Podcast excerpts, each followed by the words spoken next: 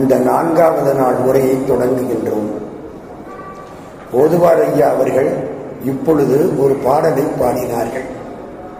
நம்முடைய வரலாறு அங்கே இருந்து தொடங்குகிறது. ராஜராஜ சோழ தேவனுக்கு சிவபாதசேகரன் என்று ஒரு பட்டம், மும்முடி சோழன் ஒரு பட்டம், எம்மண்டலமும் கொண்டருடைய தேவன் ஒரு பட்டம். இதெல்லாம் கல்வெட்டில் இருக்கு. அடிக்கடி அவன் பயன்படுத்தக்கூடிய ஒரு பட்டம் எது தெரியுமா?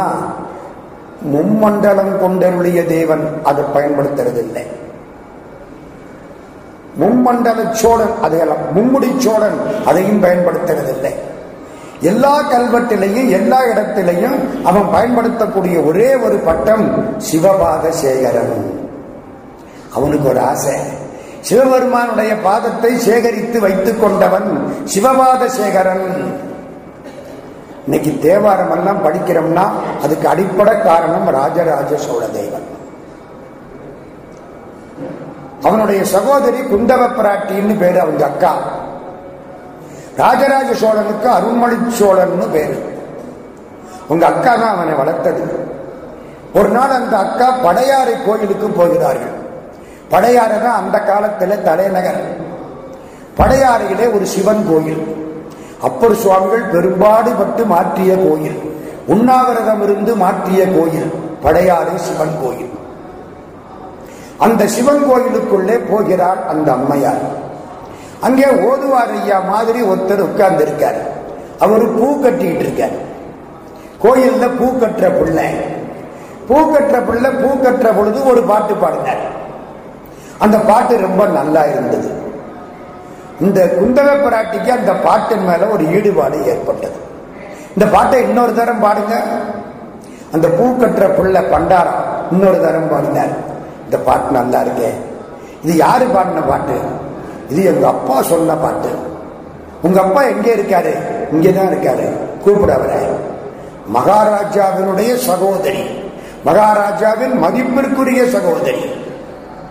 உடனே வந்துட்டார் அவர். ஐயா, இந்த பாட்டு இந்த பையன் படிச்சானே, இந்த பாட்டு யாரு பாடின பாட்டு? இது அப்பர் சுவாமிகள் தேவாரம். அப்படியா, தேவாரம்னு ஒண்ணு இருக்கா? ஆமா இருக்கு. உங்களுக்கு இதுல எத்தனை பாட்டு தெரியும்? எனக்கு சில பாட்டு தெரியும். இந்த பையன் படிச்ச பாட்டு இது. சிதம்பரத்திலன் அப்பர் சுவாமி பாடின பாட்டு. குறித்த புருவம் கொவ்வை செவ்வாயில் குமிழ் சிரிப்பும் பனித்த சடையும் பவளம் போல் மேனியில் பால் வெண்ணீரும் இனித்த முடைய எடுத்த பொற்பாதமும் காணப் பெற்றால் மனித பிறவியும் வேண்டுவதே. எங்கே? அமெரிக்காவிலையா? மலேசியாவிலையா? மனித பிறவியும் வேண்டுவதே இந்த மாநிலத்தே. இந்தியாவில் தமிழ்நாட்டில் வேணுமே. அப்பத்தான் நடராஜாவை பார்த்துக்கிட்டே இருக்கலாம். இந்த பாட்டு நல்லா இருக்கே, இது மாதிரி இன்னும் பாட்டு இருக்கா? இருக்கு, எழுதிக்கிட்டு வாங்க. அந்த காலத்துல ஏட்டில் எழுதி கொண்டாந்து கொடுக்க. இப்படி இன்னும் பாட்டு எனக்கு தெரிஞ்சது இவ்வளவுதான். நேர சகோதரங்கிட்ட வந்தா ராஜராஜ சோழ தேவன் கிட்ட. தேவாரம்னு பேரா, நல்ல பாட்டு. இந்த பாரு இப்படி இருக்கு அந்த பாட்டு, இப்படி நிறைய பாட்டு இருக்கான். நீ போய் எல்லா பக்கத்திலையும் ஆட்களை விட்டு தேவாரத்தை திரட்டி கொண்டான். எம்மண்டலமும் கொண்டருடைய தேவன். எல்லா இடத்துக்கும் போனார். கொஞ்சம் கொஞ்சம் பாட்டு கிடைச்சது. யார கேட்டா தேவாரம் முழுக்க கிடைக்கும். தேவாரம் எத்தனை பாட்டு? நிறைய பாட்டு. யார கேட்டா கிடைக்கும். திருநாரையூருக்கு போ. திருநாரையூர்ல ஒரு நம்பியாண்டார் நம்பின்னு ஒருத்தர் இருக்கார். அவர்கிட்ட போய் கேளு, கிடைக்கும். இந்த திருநாரையூர்ல பொல்லா பிள்ளையார்னு ஒரு பிள்ளையார். என்ன பிள்ளையார்? பொல்லா பிள்ளையார். அதுக்காக அவர் பொல்லாத பிள்ளையாரான்னு கேட்கப்படாது. உண்மையில பொல்லா பிள்ளையார். பொல்லாத என்றால் உளி கொண்டு செதுக்கப்படாதன்னு அர்த்தம். தானே தோன்றிய பிள்ளையார். அதனாலே பொல்லா பிள்ளையார், என் பொல்லாமணியே என்பார் மாணிக்க வாசக சாமி. அது பொல்லாமணி இல்லை, பொல்லாமணி, துளைக்கப்படாத மாணிக்கம். அது மாதிரி பொல்லா என்பது பேச்சு வழக்கில் பொல்லா என்று வருவது ஒரு இயல்பு. அதனாலே அந்த துளைக்கப்படாத அந்த பிள்ளையார், உளி கொண்டு செதுக்கப்படாத பிள்ளையார், பொல்லா பிள்ளையார்னு நம்மால் பேர் வச்சுட்டான். அது பொல்லா பிள்ளையார். சரி, அந்த பொல்லா பிள்ளையார் கோயில்ல ஒரு அர்ச்சகர், ஒரு நாள் அர்ச்சகர் வெளியூருக்கு போக வேண்டிய சூழ்நிலை. 5 வயசு பையனை கூப்பிட்டார். பையனுக்கு நம்பின்னு பேரு. ஆண்கள் சிறந்தவன் அர்த்தம், நம்பின்னு பேரு வச்சான். இந்த பையன்கிட்ட சொன்னா கோயில்ல போய் பூஜையை பண்ணிட்டு வா. இந்த பையன் அம்மாட்ட போய் கேட்டான், பூஜைன்னா என்ன, எப்படி பண்றது? கோயிலுக்கு போ, எண்ணெய் தர்றேன், சாமிக்கு நல்லா எண்ணெயை தேய்ச்சி குளிப்பாட்டி விடு, சரி, ஒழுங்கா தொடச்சு விடு, சரி, உனக்கு சாம்பிராணி போடுற மாதிரி சாமிக்கும் சாம்பிராணி போடு, சரி, புது துண்டெல்லாம் தர்றேன், சாமிக்கு கட்டி விடு, சரி, அவருக்கு பசிக்குமே, அதுக்கு கொழுக்கட்டை தரேன் கொடு, சரி.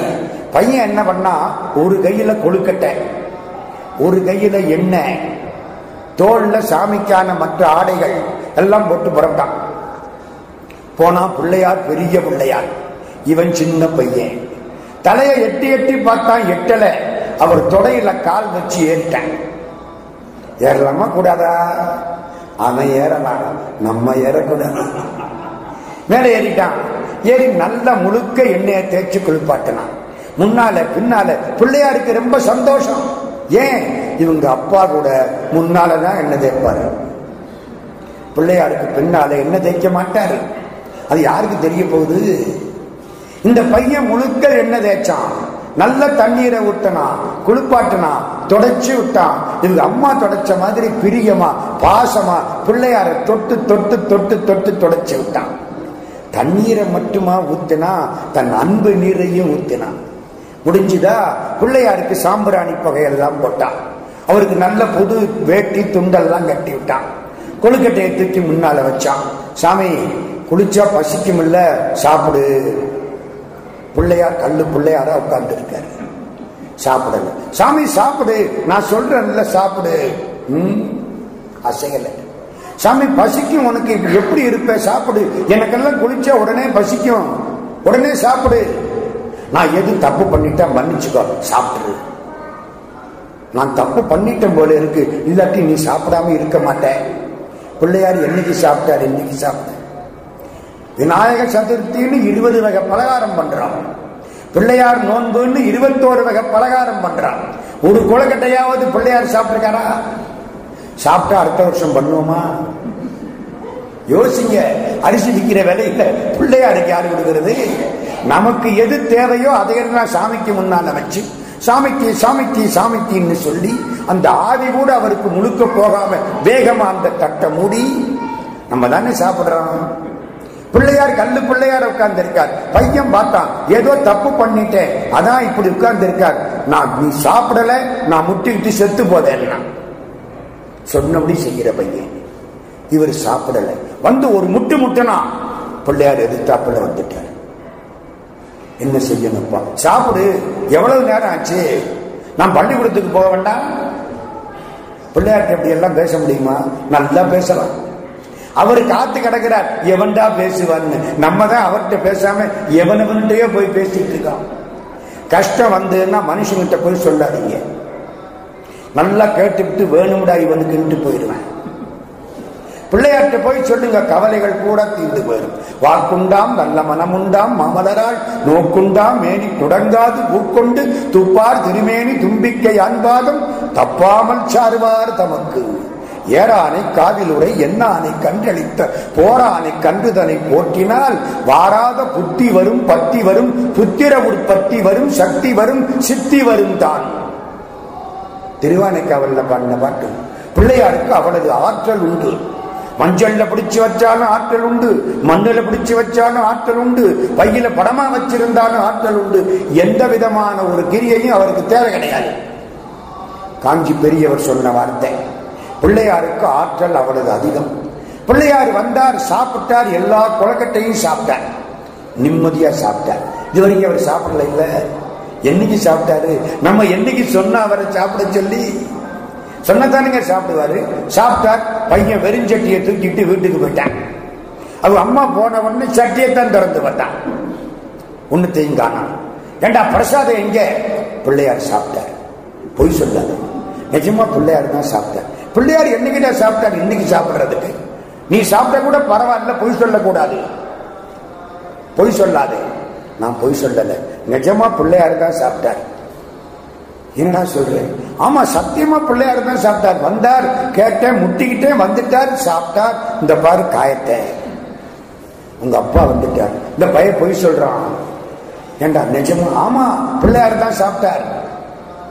ஒண்ணு செய், இன்னும் கொழுக்கட்டை மிச்சம் இருக்கா? இருக்கு, எடுத்துக்கா. போவோம், இன்னொரு முறை பார்ப்போம் பிள்ளையார் சாப்பிட்றாரா இல்லையா. ஊரெல்லாம் திரண்டு வருது, பிள்ளையார் சாப்பிட போறார். கையினால சாப்பிடுவாரா, துதி கையினால சாப்பிடுவாரா? எல்லாருக்கும் சந்தேகம் வரும்ல. எல்லாம் புறப்பட்டு போய் சுத்தி நிக்கிறான். பொல்லா பிள்ளையார சுத்தி திருநாரையூர். பிள்ளையார் வரல. பையன் பக்கத்துல வன, பிள்ளையார சாப்பிடு. சாப்பிடல. சாப்பிடு, அப்பயும் தாமதமா போச்சு, இப்ப சாப்பிடு. வரல பிள்ளையார். இவ்வளவு பேருக்கு முன்னால வரல. இப்ப சொன்னா பையன், நீ அப்பவே வராட்டி கூட பரவாயில்ல, இப்ப வராட்டி நான் சொன்னது பொய்யா போயிடும், நான் சாப்பிட்டேன்னு எல்லாரும் நினைக்கிறாங்க. வர்றியா? திரும்ப முட்டிக்கிட்டமா? பிள்ளையார் வந்துட்டார், எல்லாத்தையும் சாப்பிட்டு மறைஞ்சிட்டார். எல்லாருக்கும் ஆச்சரியமா. உமாபதி சிவாச்சாரியார் எழுதுறார் திருமுறை கண்ட புராணம். நான் கதை மாதிரி சொல்லிக்கிட்டு இருக்கேன், அவ்வளவுதான். எல்லாரும் பிள்ளையார கும்பிட்டுட்டு போயிட்டாங்க. இந்த பையன் போகல, நிக்கிறான் பிள்ளையார்கிட்ட. பிள்ளையாரு, என்ன நீ பண்ணன வேலையினால பள்ளிக்கூடத்துக்கு ரொம்ப தாமதமா போச்சு, இனிமே தாமதமா போனா எங்கள் தேசிகன் அடிப்பான். தேசிகன்னா யார் தெரியுமில்ல? ஞானம் தரக்கூடிய ஆசிரியன். எங்கள் தேசிகன் அடிப்பான். அப்ப என்ன செய்யணுங்கிற? நீ பாடம் சொல்லிவிடு. பிள்ளையார் சொல்லி நீயே போடு, நீ பாடம் சொல்லிவிடு. பிள்ளையார் சொல்லிக் கொடுக்க நம்பியாண்டான் நம்பிகள் படித்ததாக வரலாறு. 30 திருமேனி தீண்டக்கூடிய சிவாச்சாரிய பெருமக்களில் நம்பியாண்டான் நம்பி ஒருவன், கச்சியப்ப சிவாச்சாரியார் ஒருவன், சுந்தரமூர்த்தி சுவாமிகள் ஒருவர். இதெல்லாம் 30 திருமேனி தீண்டக்கூடிய சிவாச்சாரியார்கள். ஆண்டவனுடைய திருவடியை எண்ணி வழிபாடு செய்யக்கூடிய தூய்மையான சிவாச்சாரிய பெருமக்கள். ராஜராஜ சோழன் அவர்கிட்ட போயிட்டான், நம்பி ஆண்டார் நம்பிட்டேன், உங்களுக்கு தான் பிள்ளையார் நல்ல பழக்கமாச்சு இல்ல, இந்த தேவாரம் எங்கே இருக்குன்னு கேளுங்க, வாங்கிடுவோம். பிள்ளையார் சொன்னார், தேவாரம் தில்லையில் சிதம்பரத்தில் இருக்கு, தீட்சிதர்கள் உள்ள வச்சு பூட்டி இருக்கிறாங்க, போய் திறந்தீங்கன்னா தேவாரம் பூரா கிடைக்கும். அப்படியா? ராஜராஜ சோழன் சிதம்பரத்துக்கு வந்தான். சிதம்பரத்தில் மேற்கு பக்கம் அம்பாள் கோயிலுக்கு போற வாசல், அதுக்கு எதிர்த்தாப்புல திருமுறை கண்ட விநாயகர்னு ஒரு பிள்ளையார் இருப்பார். அவருக்கு மேல ஒரு பரண், அந்த பரனுக்கு உள்ள ஒரு பொந்து மாதிரி ஒரு இடம். அந்த இடத்துல ஏகப்பட்ட தேவாரம் வச்சு பூட்டி சீல் வச்சிருக்கலாம். எப்ப வச்சது? 7ஆம் நூற்றாண்டுல வச்சது சம்பந்த சுவாமியும் திருநாவுக்கரசு பெருமானும். 8ஆம் நூற்றாண்டுல வச்சது சுந்தரமூர்த்தி சுவாமிகள் பாடல். திருஞான சம்பந்தர் பாட்டுக்கு திருக்கடை காப்புன்னு பேரு, அப்பர் சுவாமிகள் பாட்டுக்கு தேவாரம்னு பேரு, சுந்தரமூர்த்தி சுவாமிகள் பாட்டுக்கு திருப்பாட்டுன்னு பேரு. நம்ம எல்லாத்தையும் மொத்தமா தேவாரம்னு சொல்லிட்டோம். அது அப்பர் சுவாமிகளுக்கு கொடுத்த மதிப்பு, அவ்வளவுதான். இந்த தேவாரம் எல்லா பாட்டும் மேல இருக்கு, அவங்க திறக்க மாட்டேங்கிறாங்க. 3 பேர் வந்து வச்சுட்டு போயிருக்காங்க. அந்த 3 பேரும் திரும்ப வந்து கையெழுத்து போட்டாதான் திறப்போம். பேங்க்ல சேஃப்டி லாக்கர்ல நீங்க கையெழுத்து போட்டதானே திறக்கலாம், இஷ்டப்பட்டவன் திறக்கலாம்னு அது சேஃப்டி லாக்கர் இல்லையே. அது மாதிரி 3 பேர் வந்தாத்தான் திறக்கலாம். எப்படி 3 பேர் வாரது? 7ஆம் நூற்றாண்டு, 8ஆம் நூற்றாண்டு, ராஜராஜ சோழ தேவன் கிட்டத்தட்ட 10ஆம் நூற்றாண்டு, 1000 வருஷத்துக்கு முன்னாடி. என்ன பண்றது? நம்பியாண்டார் நம்பிதான் சொன்னார், 3 பேர் திருமேனியையும் திருவுருவச் சிலையாக மாற்றி எழுந்தருள பண்ண விட்டார். அழகான திருமேனி இன்னும் சிதம்பரத்தில் எடுத்து போனா பார்த்துட்டு வாங்க. நல்ல கல்லுல திருமேனி, செம்புல திருமேனி, மூவர் திருமேனி, தாளத்தோட சம்பந்த சுவாமி, உலவாரப்படையோட அப்பர் சுவாமிகள், கல்யாண காட்சியோட சுந்தரமூர்த்தி சுவாமி. எழுந்தருள பண்ணி கொண்டாந்துட்டான். மூவரும் வந்தார்கள். இனிமே ஒன்னும் சொல்ல முடியாது. இந்த 3 பேர் இல்ல, 3 பேர் விக்கிரகம்னு சொல்லிவிட்டா நடராஜாவே விக்கிரகம்னு அவன் சொல்லி விடுவான். யோசிச்சு பாருங்க, அது என்ன விக்கிரகம்? விக்கிரகம்னா தெரியுமா? கிரகம்னா வீடு, விக்கிரகம்னா ஈடு இணை இல்லாத வீடு. கடவுள் அங்கே இருக்கானா? நீ கடவுள்னு நினைச்சா அது கடவுள், கல்லுன்னு நினைச்சா கல்லு. நினைப்புத்தான் காரணம். கண்ணிலே அன்பிருந்தால் கல்லிலே தெய்வம் வரும். கண்ணதாச வார்த்தை. எழுந்தருளை பண்ணி கொண்டு வந்தா கதவை திறந்தாங்க. லட்சக்கணக்கான பாட்டு தேவாரம் முக்கால் வாசிக்கு மேல கரையா முடிச்சுக்கிச்சு. எண்ணெய ஊத்தி எடுத்தா மொத்தம் 8000 பாட்டு கிடைச்சது, மற்றதெல்லாம் போச்சு. திருஞான சம்பந்தர்ல 4000, அப்பர் சுவாமிகள் 3000, சுந்தரமூர்த்தி ஒரு 1000, மொத்தம் 8000 பாட்டு கிடைச்சது, மற்றெல்லாம் கரையான்ல போயிடுச்சு. தமிழ் அருமை யாருக்கு தெரியும்? கரையானுக்கு தெரியும், நீருக்கு தெரியும், நெருப்புக்கு தெரியும். தண்ணியில போன தமிழ் நூல் எவ்வளவு தெரியுமா? 18ஆம் பெருக்கு அன்னைக்கு ஆத்துல ஏடுகளை விட்டா புண்ணியம்னு எவனோ சொன்னானா. இதுக்காக தமிழ் ஏடுகளை பூரா ஆத்துல விட்டுட்டாங்க. சாமிநாத ஐயருக்கு கோபம் பொங்குது. ஆனா பாவிகளா, எத்தனை ஏடு இப்படி போயிடுச்சு. கரிவலம் வந்த நல்லூர்ல போய் கேட்டாராம். அந்த ஆள் சொன்னாராம், ஒரு முக்கியமான நாளையில யாகம் பண்ணி யாகத்துல தமிழ் ஏடுகளை ஆகுதி பண்ணிவிட்டா புண்ணியம், ஆகுதி பண்ணிவிட்டேன்னாராம். சுவாமிநாதையர் நினைச்சாரா, ஒன்னையில அதனை தூக்கி போட்டு ஆகுதி பண்ணி இருக்கணும். யார் அறிவார் தமிழ் பெருமை என்கின்றீர், மதுரை மூதூர் நீர் அறியும் நெருப்பறியும் தமிழ் விடுதூது. பாதி கரையான்ல போயிடுச்சு. எங்க பேராசிரியர் ஆசா ஞான சம்பந்த ஐயா புண்ணியவான். இல்லைன்னா பெரியவரான நாங்க இவ்வளவு படிச்சிருக்க முடியாது. புண்ணியவான். ஒரு நாள் அவர்கிட்ட கேட்டேன், ஐயா இத்தனை பாட்டுல நமக்கு 8000 பாட்டு தானே கிடைச்சிருக்கு, லெஸ் தேன் 8%, 8% கூட கிடைக்கலீங்க, அதோட கம்மி, ஏன் இப்படி எல்லா பாட்டும் கிடைக்கலையே? அவர் ஒரு பார்வை பார்த்தார். ஏண்டா, கிடைச்ச பாட்டுல உனக்கு எத்தனை பாட்டு தெரியும்? நான் மாட்டிக்கிட்டேன். 8000 பாட்டுல உனக்கு எத்தனை பாட்டு தெரியும்? ஒரு 1000 பாட்டாவது. அதுக்கெல்லாம் 1000 பாட்டு எங்க தெரியும்? ரொம்ப கஷ்டப்பட்ட ஒரு 400-500 பாட்டு தெரியும். நிறுத்து. நீ படிக்கிற படிப்புக்கு 8000 பாட்டே அதிகம். நம்ம 8000 பாட்டு யாருக்காவது தெரியுமா? நம்ம ஓதுவார்களுக்காவது தெரியுமா? யோசிச்சு பாருங்க. அதெல்லாம் கிடையாதுங்க. ஒரு ஏதோ ஒரு 200-300 பாட்டு. அதனால நமக்கு இது போதும். கிடைச்ச 8000 ஒழுங்கா படி. கிடைக்கலன்னு ஏன் அதை பத்தி நினைக்கிறேன்? நம்பி ஆண்டார் நம்பிகள் இதெல்லாம் படிச்சதுக்கு அப்புறமா இந்த நூல்களை எல்லாம் தொகுத்தார். திருஞான சம்பந்தனுடைய திருக்கடை காப்பு முதல் 3 திருமுறை, திருநாவுக்கரசு பெருமான் பாடிய தேவாரம் அடுத்த 3 திருமுறை, 4, 5, 6, சுந்தரமூர்த்தி சுவாமிகள் திருப்பாட்டு 7ஆம் திருமுறை, மாணிக்கவாசக பெருமான் பாடிய திருவாசகம் திருக்கோவையார் 8ஆம் திருமுறை, திருவிசைப்பா திருப்பல்லாண்டு 9ஆம் திருமுறை, திருமூலர் பாடிய திருமந்திரம் 10ஆம் திருமுறை, பல அடியார்கள் பாடிய நூல்கள் 11ஆம் திருமுறை, சிவபெருமான் உள்பட இவர் பாட்டின் சேர்த்து நம்பியாண்டார் நம்பிகள் நிறைய பதிகம் பாடினார். எல்லாத்தையும் இந்த 11ஆம் திருமுறை கொண்டே சேர்த்து விட்டார். அதோட முடிஞ்சு போச்சு அவர் காலத்தில்.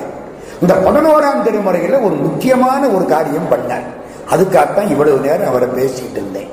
நம்பியாண்டார் நம்பிகள் என்ன பண்ணார்? சுந்தரமூர்த்தி சுவாமிகள் திருவாரூரிலே திருத்தொண்ட தொகை பாடினார். ஒரு அடியாருக்கு ஒரு வரி கொடுத்தார். சில சமயத்துல 2 அடியார்களை ஒரு வரியில சேர்த்துடுவார். அப்ப ஆளுக்கு அரை வரி தான் கிடைக்கும். சில அடியார்களுக்கு 1.5 வரி 2.5 வரி கொடுப்பார். அது அவர் விருப்பம். இதை வச்சு வரலாறு கூட பாட முடியாது. பின்னாலே வந்த நம்பியாண்டார் நம்பிகள் திருத்தொண்ட தொகையை தொடர்ந்து ஒவ்வொரு அடியாருக்கும் ஒவ்வொரு கட்டளை கருத்துரை பாட்டு எழுதினார். கொஞ்சம் பரவாயில்ல, இன்னும் கொஞ்சம் தெரிய ஆரம்பிச்சது. இந்த 2ஐயும் வைத்துக் கொண்டு சேக்கிழார் பெருமான் விரித்து எழுதினார். அது திருத்தொண்ட தொகை. திருத்தொண்டர் திருவந்தாதி பாடினாரே நம்பியாண்டார் நம்பி, இது வகை. சேக்கிழார் பாடியது விரி. தொகை, வகை, விரி. தூக்கு சீத்திரு தொண்ட தொகை விரி. வாக்கினால் சொல்ல வல்ல பிரான் எங்கள் பாக்கிய பயனாய் பதி குன்றை வாழ் சேக்கிழான் நடி சென்னி இருத்துவாம். சேக்கிழாருக்கு பாடின பாட்டு. ஆக சேக்கிழார் பாடுறதுக்கு 2 அஸ்திவாரம். 1 திருத்தொண்ட தொகை, 2 திருத்தொண்டர் திருவந்தாதி. அதை பாடியவர் நம்பியாண்டான் நம்பிகள். சேக்கிழார் பாடுற பொழுது திருத்தொண்ட தொகையில எப்படி இருந்ததோ அப்படியே பாடுவார். அவர் தில்லைவாழந்தனதம் அடியார்க்கும் அடியேன்னா அந்த புராணத்தை முதல்ல இவர் பாடுவார். திருநீலகண்டத்து குயவனார்க்கடியேன்னா அடுத்து அந்த புராணத்தை பாடுவார். இல்லையே எண்ணாத இயற்பகைக்கும் அடியேன் அடுத்து இயற்பகை நாயனார். இளையாந்தன் குடிமாறன் அடியார்க்கும் அடியேன் இளையான் குடிமாற நாயனார்.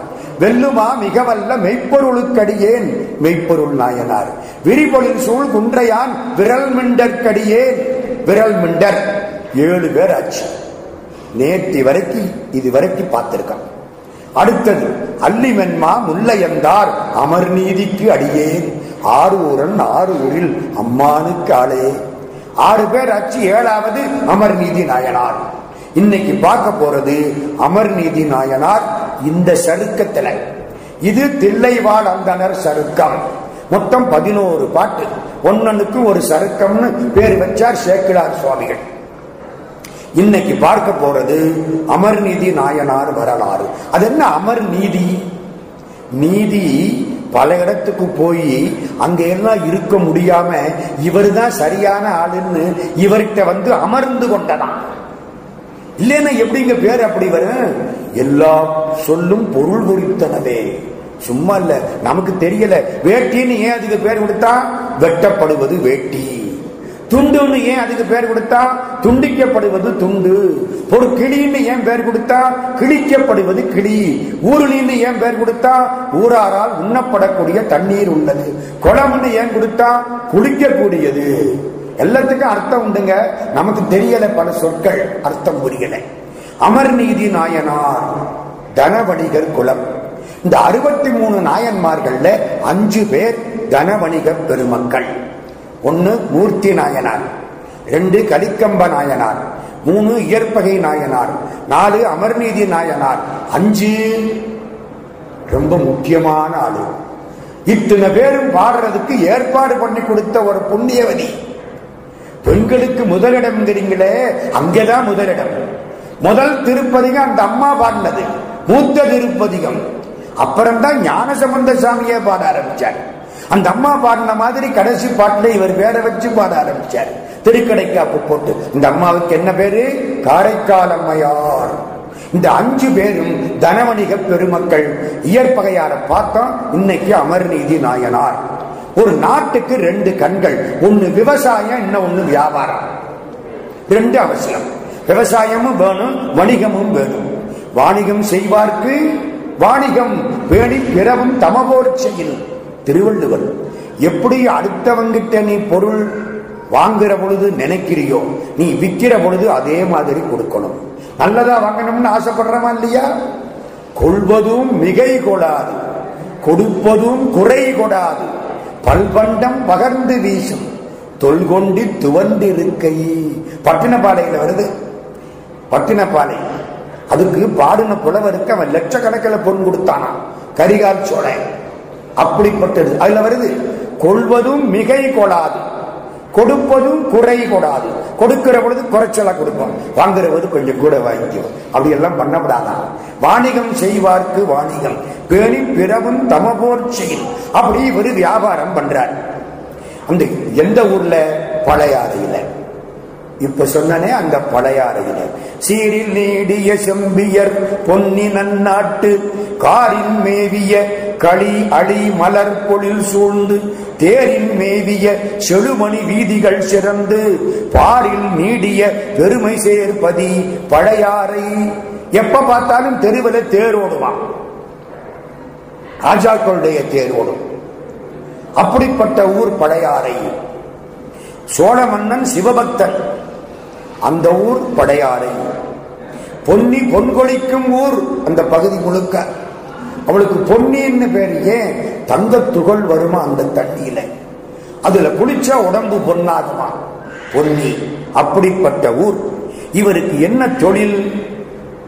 வணிகம். ஒரு தராசு வீட்டில் வச்சிருக்கார், வியாபாரம். சிந்தை செய்வது சிவன் கடல், வேற ஒன்னும் தெரியாது. 2 அந்தி வண்ணர்தம் அடியவர்க்கு அமுது செய்வித்தல். வந்தா எல்லா அடியார்களுக்கும் முதல்ல சாப்பாடு போடுவார், வயிறார சாப்பாடு போடுவார். போட்டுட்டு ஒரு துண்டு, ஒரு கீழ், ஒரு கோவணம் கொடுப்பார். கீழ்னா என்ன? இந்த கோவணத்துக்கு மேல கட்டுறோம் பாருங்க ஒரு கயிறு, அதுக்கு கீழ்ன்னு பேரு. அதுல இருந்து ஒழுங்கா கட்டுறது கோவணம். அதுக்கு மேல ஒரு சின்ன கந்தை, இந்த மூணும் கொடுப்பாராம். யாருக்கு? கந்தைனா சிறு துண்டு, கீழ்னா இடுப்பில் அரையானுக்கு பதிலாக கட்டக்கூடிய ஒரு ஆடை, கோவணம்னா கீழோடு இணைத்து கட்டுவது கோவணம். இந்த மூணும் கொடுப்பாராம் அடியார்களுக்கு. எல்லாம் சாப்பிட்டு வாங்கிட்டு போவாங்களாம். அதனாலே வந்த செல்வம் மேலும் மேலும் வளர்ந்தது. அடியார்களுக்கு அன்னதானம் பண்றது ரொம்ப புண்ணியம். பெரிய புராணத்திலே பெரும்பகுதி அன்னதானம்.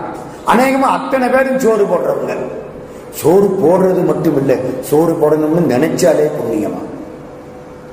காசியில திரைலிங்க சுவாமிகள்னு ஒருத்தர் இருந்தார். திரைலிங்க சுவாமிகள். மதுரையில குழந்தையானந்த சுவாமிகள்னு ஒரு சன்னியாசி, ஒரு சித்தர். இவருக்கு காசியில பேரு திரைலிங்க சுவாமிகள். காசிக்கு போனா அதையெல்லாம் பார்க்கணும். திரைலிங்க சுவாமிகளுடைய சமாதி கோயில் இருக்கு. 64 கட்டங்கள் குளிக்கிற இடத்துல, கங்கையில. அதுல பஞ்ச கங்கா காட்டுன்னு ஒரு பகுதி, 5 கங்கைகள் உள்ள இடம் பஞ்ச கங்கா காட். அந்த இடத்துல இறங்கி ஒரு 100 படி ஏறணும். முழங்கால் ஒரு வழி ஆயிரும். 100 படி மேல ஏறி போனா இந்த குழந்தையானந்த சுவாமிகள் அங்கே திரளிங்க சுவாமிகளாக அவதாரம் எடுத்தார். அந்த சமாதி கோயில் மேல இருக்கு அவர் படம். அந்த சமாதி ரொம்ப அற்புதமான இடம். காசிக்கு போன அமைதியான இடம், கங்கை கரை. அந்த திரைலிங்க சுவாமிகள் என்ன செய்வார்? கங்கையில மல்லாக்கப்படுத்தபடி நீந்திக்கிட்டே இருப்பாராம். ஹனுமான் காட்டுன்னு ஒரு பகுதி, அங்கதான் பாரதியார் இருந்தார். ஹனுமான் காட்டு, சங்கர மடமெல்லாம் இப்ப அங்கதான் இருக்கு. நான் காசிக்கு போனா அந்த காட்டெல்லாம் சுத்துறது. பகல்ல எல்லாம் சுத்தணும், ராத்திரில எல்லாம் சுத்தக்கூடாது. ராத்திரில வேற ஆட்கள் உட்கார்ந்து இருப்பான், நம்ம கிட்ட போக கூடாது. பகல் நேரத்துல போகலாம். ஹனுமான் காட்டு, ஹனுமான் காட்டுல ஒரு அம்மா, அந்தனர் பிராமணர் வீட்டு அம்மா. வீட்டுல பையன்லாம் இங்க அனுப்பிச்சு விட்டான், காசியில வந்து இருக்கு. அந்த காலத்துல இந்த அம்மாவுக்கு குழந்தை கிடையாது. ரொம்ப தவம் கிடந்தது. பகவானே, ஆண் குழந்தை பிறந்துட்டா 1000 பேருக்கு அன்னதானம் பண்றேன் சொல்லிச்சு. ஆண் குழந்தை பிறந்துருச்சு, அன்னதானத்தை மறந்துருச்சு. நம்ம அப்படித்தானே மாட்டிக்கிட்டா பிரார்த்தனை பண்ணுவோம், ஒழுங்காகிட்டா பிரார்த்தனைய அதோட விட்டுருவோம். அரியக்குடியில் ஒரு செட்டியார் இருந்தாரு. விரல்ல வைர மோதிரம் போட்டிருந்தாரு. விலை மதிக்க முடியாத வைர மோதிரம், பரம்பரை மோதிரம். ஒரு கல்லு 1.5 கேரட், எப்படி இருக்கும் வைரக்கல். ஒரு நாள் நகைச்சுட்டு வந்துருச்சு, விரல் வீங்கி போச்சு, எடுக்க முடியல. மோதிரத்தை காய் வலிக்குது. கணக்கு பண்ண சொன்னாரு, வெட்டுங்க. எதை வெட்டுறது? மோதிரத்தை வெட்டுறதுக்கு இடம் இல்லை, விரலத்தான் வெட்டலாம். இனிமே நமக்கு 9 விரல்தான் இருக்கும். அப்புறம் என்னையா முடியாது, என்ன பண்றது? ஒண்ணு செஞ்ச, திருப்பதி பெருமாளுக்கு நேர்ந்துக்கிடுங்க. நடந்த செய்தி, திருப்பதி பெருமாளுக்கு நேர்ந்துக்கிடுங்க. பெருமாளே, மாயாவதாரா, வெங்கடேசா, சீனிவாசா, கோவிந்தா, இந்த மோதிரம் கலெக்ட வந்துட்டா மோதிரத்தை உண்டியல்ல கொண்டுறேன். அப்ப வலி அவ்வளவு தாங்க முடியல. நெக கண்ணுல வலிக்கும். இதுக்கு நெக கண்ணுன்னு பேர். கண்ணுல குத்துனா எப்படி வலிக்குமோ இந்த நெகத்துல குத்துனா அப்படி வலிக்கும். ராத்திரி தன்னை மறந்து என்ன பண்ணாரு, இந்த கையை அப்படி வச்சு தூங்கிட்டாரு. தலை அழுத்தி, அது நல்லா அழுத்தப்பட்டு உள்ள இருக்கிற சீல் வெளியில வந்து மறுநாள் காலையில மோதிரம் கொடகொடன்னு கழட்ட வந்துச்சு. திருப்பதி பெருமாள் நிறைய செய்வாருங்க. எனக்கு சொந்த அனுபவமே உண்டு. நேரம் கிடையாது. இப்போ கலெக்ட வந்தவொடனே உண்டியல்ல கொண்டே போடணும். புரட்டாசி மாதம் சனிக்கிழமை அன்னைக்கு உண்டியல்ல கொண்டே போட்டுருவோம். கடைசி சனிக்கிழமை அன்னைக்கு போடுவோம். அது வரைக்கும் மோதிரம் கையில் இருக்கு. என்ன வேடிக்கை பாருங்க. மனுஷனுக்கு பற்று பாசம் செத்தா கூட போகாது. கணக்கப்பிள்ளை வந்தாரு. அடுத்த சனிக்கிழமை போயிடுவோமா? கணக்கப்பிள்ளை, சரி எனக்கு ஒரு சந்தேகம். என்ன? இந்த மோதிரத்தை தான் போடணுமா, இல்லை மோதிரத்தினுடைய மதிப்புக்கு பணத்தை போட்டுருவோமா?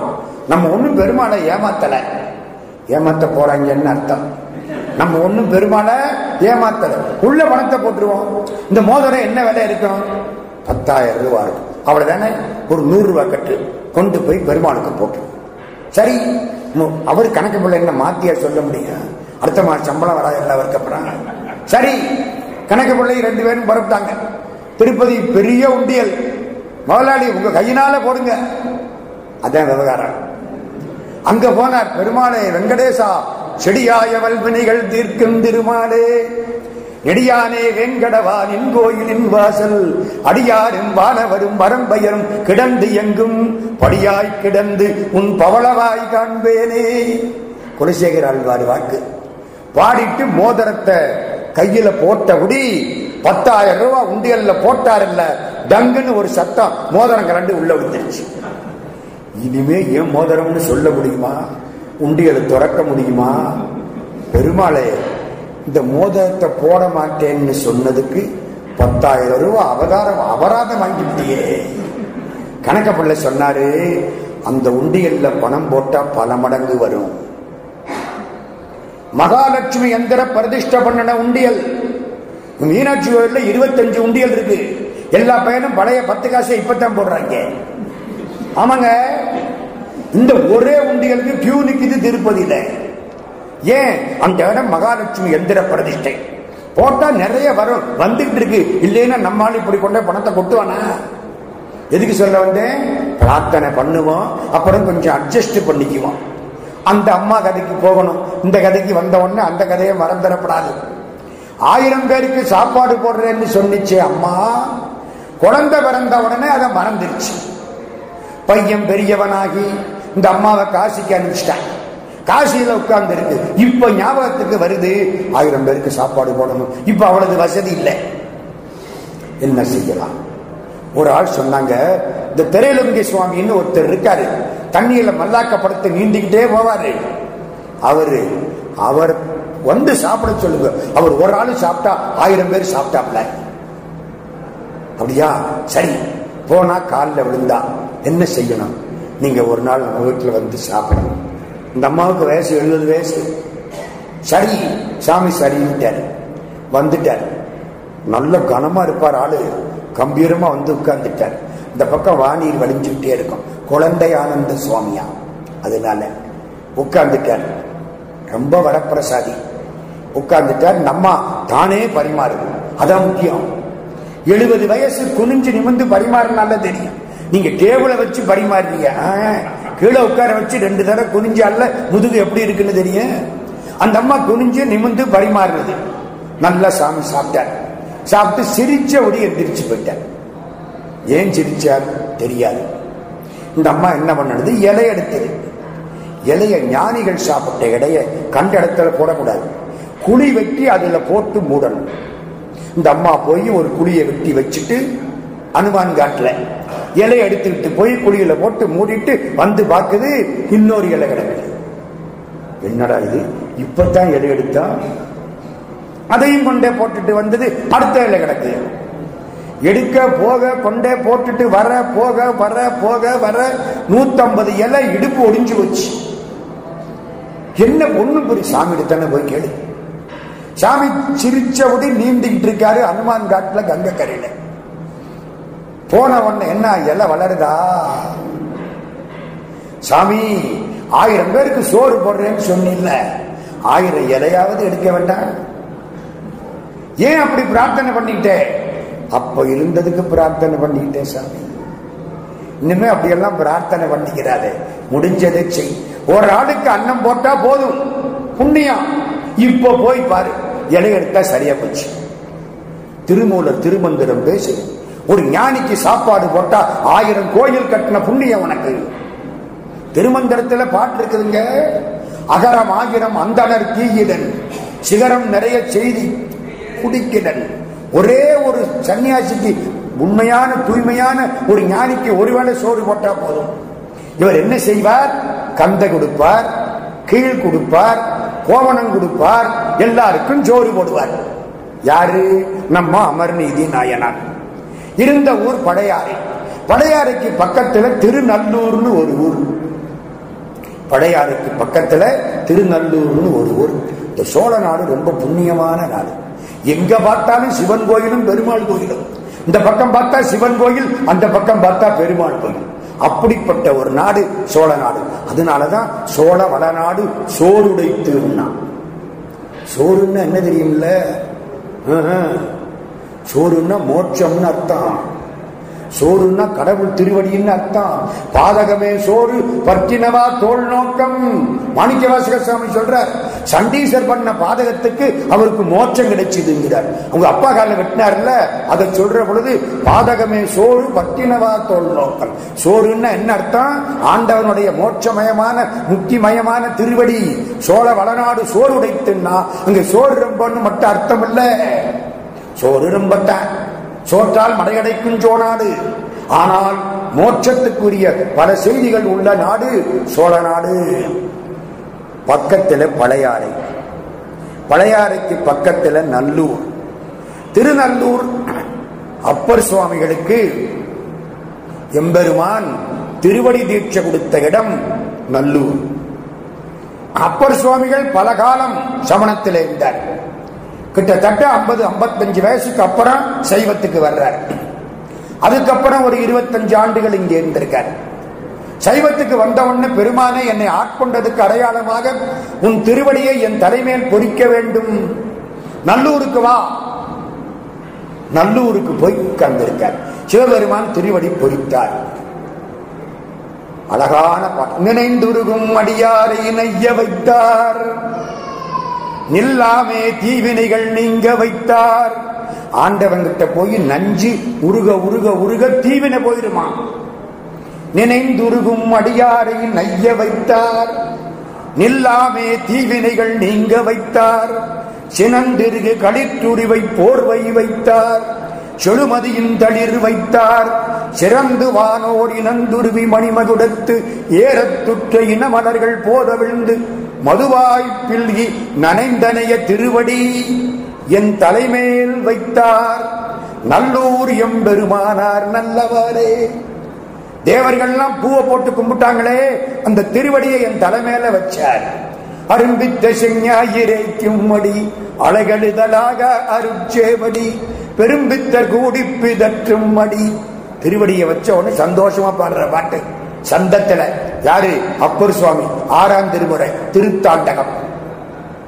அந்த இடம் திருநல்லூர். அந்த இடம் அங்கே மடம் அமைச்சு நம்ம அமர்நீதி நாயனார் திருநல்லூர்ல இருக்கார். பழையாறு பக்கத்துல இந்த ஊருக்கு ஆள் ரொம்ப வரும், ரொம்ப பேர் சாப்பிடுவாங்க. நல்ல கோயில். இங்க வந்து உட்கார்ந்துட்டார் சிவபெருமான். அங்கே இருந்து புறப்பட்டார். ஏன்? தொண்டர்கள் அன்பை வெளிப்படுத்த வேண்டும். பெரிய புராணத்துக்கு என்ன நோக்கம்? மறைவாக நீங்கள் திருத்தொண்டு செய்தால் கடவுள் வந்து அதை யாவரும் காண வெளிப்படுத்துவார். ஆண்டவன் நம்மளை சோதிக்கிறான்னு சொல்லவே கூடாது. அவன் எதுக்கு சோதிக்கிறான்? சோதிச்சா நம்ம தப்பிப்போமா செத்து போமான்னு அவனுக்கு தெரியல. எங்க பரிசு எழுதினா தோத்து போமா ஜெயிப்போமான்னு அவனுக்கு தெரியும், நமக்குத்தான் தெரியாது. தொண்டரை விளக்கம் காண்பான். அங்கிருந்து சிவபெருமான் புறப்பட்டார். எப்படி புறப்பட்டார் தெரியுமா? ஒரு கோவணத்தை கட்டிக்கிட்டார். இந்த ஆளு எல்லாருக்கும் கோவணம் கொடுக்கிற ஆளு. ஒரு கோவணத்தை இடுப்புல கட்டிக்கிட்டார். கையில ஒரு தண்டு, தண்டுல 2 கோவணம் ஸ்பேர். 2 கோவணம் ஸ்டெப்பினி டயர் வச்சுக்கிறீல்ல, 2 கோவணம் தண்டுல. விபூதி பையி, தர்பை. அது தர்பையை விரிச்சுதான் படுத்துக்கணும். விபூதி பையி எல்லாம் தூக்கிட்டு புறப்பட்டார் பிரம்மச்சாரி. இந்த கோவணம் என்பது அதுக்கு அடையாளம், பிரம்மச்சரியத்துக்கு அடையாளம். பிரம்மச்சாரி மடத்துக்கு வந்துட்டார். மடத்துல வந்து இப்படி கம்பீரமா நிற்கிறார். அமர்நீதி நாயனார் அவரை போய் பார்த்துட்டார். காலில் விழுந்து கும்பிட்டார். ஆகா, உங்களை பார்ப்பதற்கு நான் எவ்வளவு தவன் செய்தேன். படியில்லாத நீர் அணைய உன் பயில் தவம் என்னோ அடியனேன் செய்ததென்றார் அமர்நீதி அன்பர். உங்களை பார்க்கிறதுக்கு நான் எவ்வளவு தவம் பண்ணியிருக்கேன். ஒரு சிவனடியார் நம்ம விட்டு வாசலுக்கு வந்து நிற்கிறார். சிவா திருச்சிற்றம்பலம், உள்ள வாங்க. ஏன்பா வர்றவங்களுக்கெல்லாம் கோவனா கீழ் கந்தை இதெல்லாம் கொடுக்கிற ஆளு இங்க ஒருத்தர் இருக்கிறான்னு கேட்டு வந்தான். அது நீதானா? யாரு கேட்கிறா? இந்த ஆளு. என்றனன் என்னது நீர் கோவணம் கீழுடை கந்தை தருவது கேட்டு காண வந்தனம் என்றனன் கண்ணுதல் கரந்தோன். நெத்தி கண்ணை மறைச்சு விட்டு வந்து நிக்கிற மனுஷன், ஐயா இன்னைக்கு இங்க சாப்பிடணும், இன்று நீர் இங்கு அமுது செய்தருளும். சாப்பிடுறது இருக்கட்டும், இப்ப நான் ஒரு வேலையா வந்திருக்கேன். என்ன வேலை? காவேரியில போய் குளிச்சுட்டு வரணும், வெளியில மழை வர்றாப்புல இருக்கு. நான் இந்த கோவணத்தை கட்டியிருக்கேன், 2 கோவணம் ஸ்பேர் வச்சிருக்கேன், நம்ம சொத்தே அவ்வளவுதான். அதனால ஒண்ணு செய்வோம், இப்ப நான் ஆத்துக்கு குளிக்க போய் வழியில மழை வந்துட்டா இந்த 2 கோவணமும் நனைஞ்சு போயிடும். அதனால 1 கோவணத்தை உங்ககிட்ட கொடுத்து வைக்கிறேன், பத்திரமா வச்சுக்க. எதை? கோவணத்தை. என்ன தங்கமா, வைரமா, மாணிக்கமா, கோமேதகமா? ஒன்றும் இல்லை, 1 கோவணத்தை கொடுக்கிறேன், பத்திரமா வச்சுக்க. தொலைக்க போறான்னு அர்த்தம், பத்திரமா வச்சு. அணங்கு நீர் பொன்னியாடி. இவர் என்ன பொன்னி ஆடுறாரு? கங்கையாருக்கு குளிக்க வேண்டியதானே. சேக்கலார் சொல்றாரு பொன்னியாடி, வாரியார் சாமி சொல்றாரு கங்கையை தலையில வச்சவன் காவேரியில குளிக்க ஆசைப்பட்டான்னா காவேரிக்கு எவ்வளவு பெருமைங்கிறாரு. கங்கையை தலையில வச்சவர் எதுக்கு காவேரிக்கு வரணும்? பொன்னியில ஆட வந்தாரா, அதுதான் காவேரிக்கு பெருமை. கங்கையில் புனிதமாய காவிரி தொண்டரடி பொடியாழ்வார் பாடுறார். அணங்கு நீர் பொன்னியாடி நான் வர மழை வரினும் உணங்கு கோவனம் வைத்து நீர் தாரும். இந்தா பத்திரமா வச்சுக்கோ. திரும்ப சொல்றேன், பத்திரமா வச்சுக்கோ. அவனுக்கு எது கோவனம்? வேதம் தான் கோவனம். மண்ணுகளை துண்ணு பொருள் மறை 4 மான் சரடாய் தன்னையே கோவனமாய் சாத்தினன்கான் சாடலோ திருவாசகம். அந்த கோவணத்தோட உள்ள காட்சி தான் கண்டார்தம் வணங்க வரும் காட்சி. பழனி ஆண்டவன் எப்படி நிக்கிறான்? வெறும் கோவணம் தானே. கண்டார்தம் வணங்க வரும் முண்டிதமாம் சிறத்தழகும் காண காண கொண்டாடத்தக்க திருநீற்றழகும் கண்டிகையின் கோலச் சீரும் பண்டாய நான்மறை கோவணச் சீரும் கொண்டு வடபழனி மேவும். சென்னையில வடபழனி, அங்க வண்ண வாட்டது. பண்டாய நான்மறை கோவனச்சீருங்கொண்டு வடபடனி மேவும் தண்டாயுத பெருமான் சேவடிக்கே அகங்குழைந்து தலைத்து வாழ்வாம். வடபடனியில ஒரு தியான மண்டபம் இருக்கு, அங்க போய் உட்கார்ந்தா ரொம்ப சுகமா இருக்கும். இந்த பாட்டு முந்தி அங்க எழுதி போட்டிருந்தாங்க, நான் பாடம் பண்ணிக்கிட்டு வந்தேன். நான் பாடம் பண்ணேன்னு தெரிஞ்ச உடனே இந்த பாட்டை எடுத்துக்கிட்டாங்க. இப்ப இந்த பாட்டை காணும், நான் விடாம பாடம் பண்ணி வச்சுக்கிட்டேன். ஆமா, பாட்டு போச்சுன்னா என்ன பண்றது? கோவணத்துக்கு அவளது பெருமை. எம்பெருமான் அந்த கோவணத்தை கட்டிக்கிட்டு போயிட்டார்.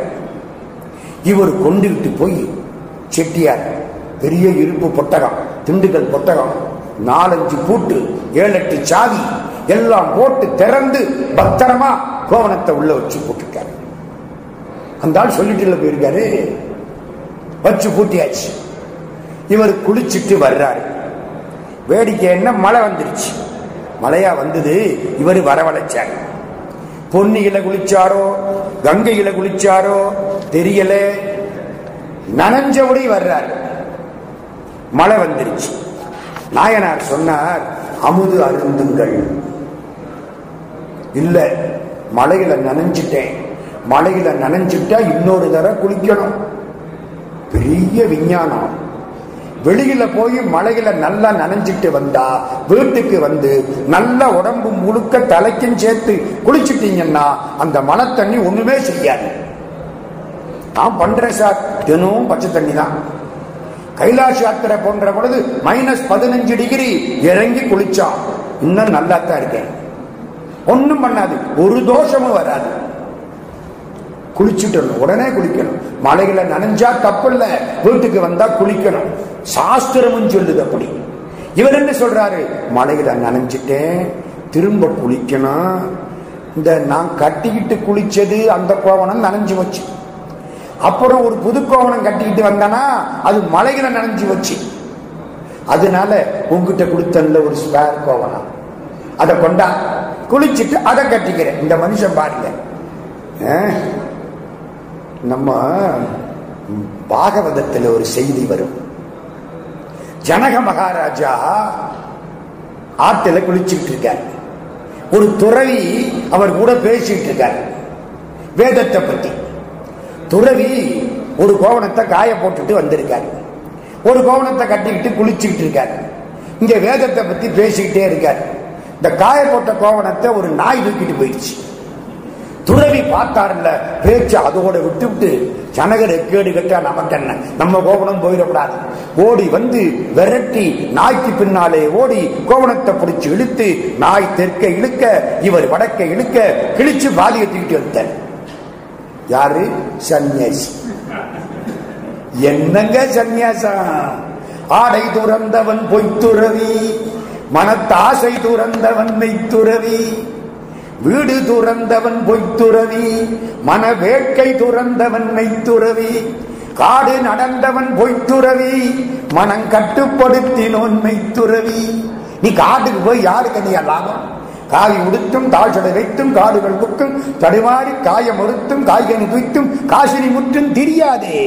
ஜீவன் ஒடுக்கம் பூத ஒடுக்கம் தேர உதிக்கும் பரஞான தீப விளக்கம் காண எனக்கும் சீதள பத்மன் தருவாயே. திருப்புகளுங்க அதெல்லாம் ஒண்ணு வேண்டாம், இது மட்டும் இருந்தால் போதும். சன்னியாசி இப்படி வந்துட்டாரா, மறுநாள் ஜனகர் பேசிட்டு இருக்காரு. அதே மாதிரி ஒருத்த வந்து சொல்றான், ஜனக மகாராஜா அரமனையில தீ பிடிச்சிருச்சு. அவர் ஓடணுமா இல்லையா? ஓடல, போயிட்டு போகுது. சாமி நீங்க வேதத்துல என்னமோ சொன்னீங்களே அதை சொல்லுங்க, இப்ப சொல்லுங்க. யாரு சன்னியாசி? கோவனம் போகக்கூடாதுன்னு ஒரு ஒரு நாய்க்கு பின்னால ஓடி போய் சண்டை போட்டு பாதி கோவனத்தை தூக்கிட்டு வந்தாரே அந்த சன்னியாசி சன்னியாசியா? ராஜ்யத்துல இருந்துகிட்டு ஒண்ணு எரிஞ்சு வச்சா நடக்கிறது நடக்கும், கடவுள் திருவுள்ளம் தீர்மானிக்கப்பட்டது அப்படின்னு நிக்கிறானே இவன் சன்னியாசியா? மிதிலை எரிந்திட வேத பொருளை வினவும் ஜனகன் மதி. யாரு பாடுறா? பாரதி. அது எங்கள் பாரத தாயினுடைய மதி. எது? ஜனகன் மதி.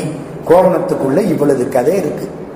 இப்ப நம்ம ஆளு கோவணத்தை உள்ள வச்சாரா, போய் பெட்டகத்தை திறந்தார், காண வைரம் இருக்கு, மாணிக்கம் இருக்கு, வைடூரியம் இருக்கு, மரகதம் இருக்கு, கோமேதகம் இருக்கு, கோவணத்தை காண. இதுக்கு திருட வந்திருக்காண்டா. திருடதுக்கு ஒரு ஒழுங்கு வேண்டாம், எதை போய் திருடுறது, இதுக்கு திருட வந்திருக்காண்டா. சேக்கிழார் சுவாமி அழகா ஒரு வார்த்தை வைக்கிறார். தண்டின் இந்த வருக, நான் குளிச்சுட்டு வந்தனா தூய நீர் ஆடுதல் வேண்டி மண்டு தன்புணல் மூழ்கிய ஈரத்தை மாற்ற தண்டின் மேலதும் ஈரம் நான் தந்த கோவணத்தை கொண்டு வாரும் என்று உரைத்தனர் கோவன கல்வர். இவன் தான் திருடிட்டான், உள்ள வச்சறேன். சிவபெருமான் கடவுளை போய் கோவன கல்வர்னு சொல்லிவிட்டு மத்த மதங்கள்ல நீங்க சும்மா வர முடியுமா?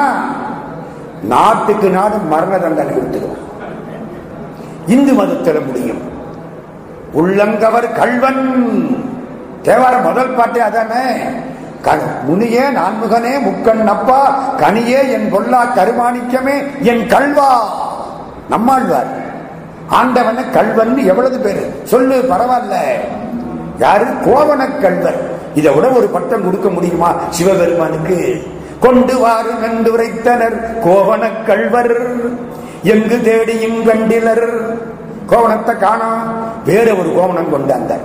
சாமி அந்த கோவணத்தை காணோம், தொலைஞ்சு போச்சு, இந்த வேற கோவணம் எனக்கு வேண்டாம். சாமி நீங்க கொடுத்த கோவணம் வேட்டியில கிழிச்சது, இது நானே தச்சது. இது எப்படி இருக்கு? வேட்டியில கிழிச்சது நீ கொடுத்த கோவணம், நான் இதுவே இதுக்குன்னு ஸ்பெஷலா தச்சேன், ஸ்பெஷலி டிசைன்ட் ஃபார் யூ. எப்படி இருக்கு? அதுக்காக நான் தச்சது. வேறு நல்லதோர் கோவணம் விரும்பி முன் கொணர்ந்தேன் கீறு கோவணம் அன்று நெய்து அமைத்தது. கீறு கோவணம் அன்று, கிழிச்ச கோவணம் இல்ல, நெய்து அமைத்தது என் விடை பொறுப்பீர். இன்னைக்கு வச்ச கோவணம் எப்படா இன்னைக்கே தொலையும்? இந்த ஆளு விவகாரமான ஆளு. ராத்திரியா இருந்தா திருட வருவேன், பகல்ல இதுக்கு யாரா வருவேன்? நான் தான் வருவேன், வேற யாரு வருவா? அதான் அதுக்கு அர்த்தம். அனுபவிக்கலாம் சேர்க்கிறாரு. நல்ல கோவணம் கொடுப்பேன்னு சொல்லி என் கோவணத்தை திருடிட்ட சாமி, எத்தனை பேருக்கு கொடுத்திருக்கேன், இதை திருட எனக்கு என்ன தலையெழுத்தாள்? உன் வியாபாரம் நல்லா இருக்கு, இதுக்குத்தான் தராசு வச்சிருக்கிறியோ. குத்துறார் அப்படியே. நல்ல கோவணம் ஊருக்கு கொடுக்கிறேன்னு சொல்லி நான் கொடுத்த கோவணத்தை எடுத்து உள்ள வச்சுட்டேன். சாமி மன்னிச்சுக்கிடுங்க, கோவணம் என்ன பட்டாடக்கார மணிகள் எனக்கு வேணாம், நான் கொடுத்த கோவணத்தை கொடு, இல்லைன்னா வேண்டாம். சாமி நான் என்ன செய்யறது, எல்லாம் தங்க வைரம் எனக்கு எதுக்கு, சன்னியாசிக்கு எதுக்கு தங்க வைரம், வேண்டாம் போ, பாவம் உன்னை பார்த்தா பாவமா இருக்கு, ஒன்னு செய், என்ன மேல ஒரு ஈரக்கோவனை வச்சிருக்கல, ஒன்னு கட்டி இருக்காரு, ஒன்னு தொலைச்சு விட்டாரு, ஒன்னு மேல இருக்குல்ல கொண்டாந்த கோவனம் ஸ்பேர் அது எடுத்தாரு, இந்த மாதிரி இந்த இருக்கு இந்த கோவனம் உன் தராசு இருந்தாரு வியாபாரம் பண்ற, ஆமா ஒரு பக்கம் அதை வைக்கிறேன், அதுக்கு சமானமா இன்னொரு கோவணத்தை வை, நான் ஒத்துக்கிறேன், முடித்தானா வச்சுட்டு போறோம். யாருடைய கோவணம் சிவபெருமான் மேல வச்சிருந்தாருல அதை ஒரு தராசில வச்சாச்சு. இவர் உள்ள போனார், 10 கோவணத்தை எடுத்தார், இந்த பக்கம் வச்சார், இவர் தட்டு மேல போயிடுச்சு, சிவபெருமான் தட்டு அப்படியே. என்னடா அது, ஒரு கோவணத்துக்கு 10 கோவணம் வச்சேன், இந்த ஒத்த கோவணம் கீழே இருக்கு, 10 கோவணம் மேல போயிடுச்சு. வீட்டுல இருந்த எல்லா டிரெஸ்ஸையும் கொண்டாந்தார், அவ்வளதையும் வச்சார். அடியார் தட்டு மேல இருக்கு, ஆண்டவன் தட்டு கீழே இருக்கு. ஆண்டவனுக்கு பெருமையா அடியாருக்கு பெருமையா? ஆண்டவன் தட்டு கீழே இருக்கு, அடியார் தட்டு தான் மேல இருக்கு. புரியுதா? சேக்கிழார் சாமி சொல்றார், ஆண்டவன் தட்டு கீழே, அடியார் தட்டு தான் எப்பவும் மேல.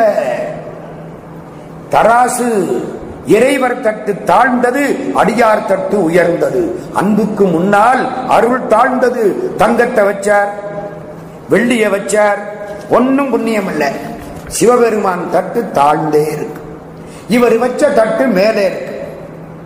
புள்ள தோல்ல ஏறணும்னா அப்பா என்ன செய்யணும்? தாழ்ந்து கொடுக்கணுமா இல்லையா? அமர்நீதி நாயனாருங்கிற புள்ளைய தோல்ல ஏத்திக்கிறதுக்கு சிவபெருமான் தட்டு தாழ்ந்தே இருந்துதான் கீழே இருக்கு. எல்லா பொருளும் வச்சாச்சு, போச்சு, கூட்டு பத்திரம் கொண்டாந்து வச்சாச்சு, கூட்டு தூக்கி வைக்க முடியாது, பத்திரத்தை வச்சாச்சு. ஒத்த கோவன சார் அநியாயமா இருக்கு, கீழே உட்கார்ந்து இருக்கு, இது ஊரா மேல போயிடுச்சு, அங்க இருக்கு தட்டு. என்னடா ஆச்சரியமா இருக்கு, பண்டம் பாத்திரம் அது இது எல்லாம் வச்சாச்சு. பெருமானை எல்லாத்தையும் வச்சாச்சு, இனிமே யாரு பாக்கி? என் பொண்டாட்டி பாக்கி, என் புள்ள பாக்கி, நான் பாக்கி. நாங்க 3 பேரும் தட்டுல ஏறிடுறோம். அந்த ஆளு பேசாம தியானம் பண்ணிட்டு இருக்காரு. யாரு? நம்ம சிவபெருமான். இவ்வளதையும் வேடிக்கை பார்த்து அனுபவிச்சுட்டு உட்கார்ந்துருக்காரு. தியானம். நாங்க 3 பேரும் ஏறிடுறோம். நல்ல செய்தி இதுல இருக்கு, நினைப்புல வச்சுங்க. 3 பேரும் ஏறணும். எந்திரிச்சார். பொண்டாட்டி புள்ள இவரு 3 பேரும் ஏற பொழுது ஒன்னு சொன்னார். திருநீற்றின் அடிமை திறத்தை நான் தவறாமல் இதுவரை ஆண்டவனுக்கு தொண்டாற்றியதும் அடியார்களுக்கு தொண்டாற்றியதும் உண்மையானால் ஓம் நம சிவாய இந்த தட்டு சமமாகட்டும். ஓம் நம சிவாய தடைத்த அஞ்செழுத்து ஓதினார். சேக்கிழார் புராணம் எல்லா இடத்திலையும் அஞ்செழுத்து ஓதித்தான் ஏறணும். திருஞான சம்பந்தருக்கு முத்து பள்ளக்கு வந்தா அஞ்செழுத்த சொல்லித்தான் ஏறுவார். இவர் தராசில ஏறினா தடைத்த அஞ்செழுத்து ஓதினார், ஏறினார் தட்டில், அவ்வளவுதான் தட்டு சமமாயிடுச்சு. தியானம் பண்ணாலும் முடிச்சுக்கிட்டார். அவர் தெரியுமில்ல எவ்வளவு நேரம் கண்ணை மூடிக்கிட்டு இருக்கலாம்னு. இப்போ ஒரு நயம் பார்த்தீங்களா, வந்த சிவபெருமான் மறைச்சிட்டார்.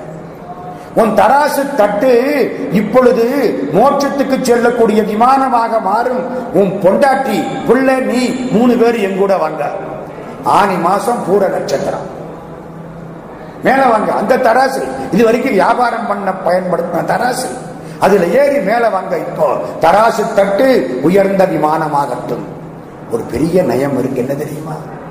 மனுஷனுக்கு 2 பற்று, அகப்பற்று புறப்பற்று.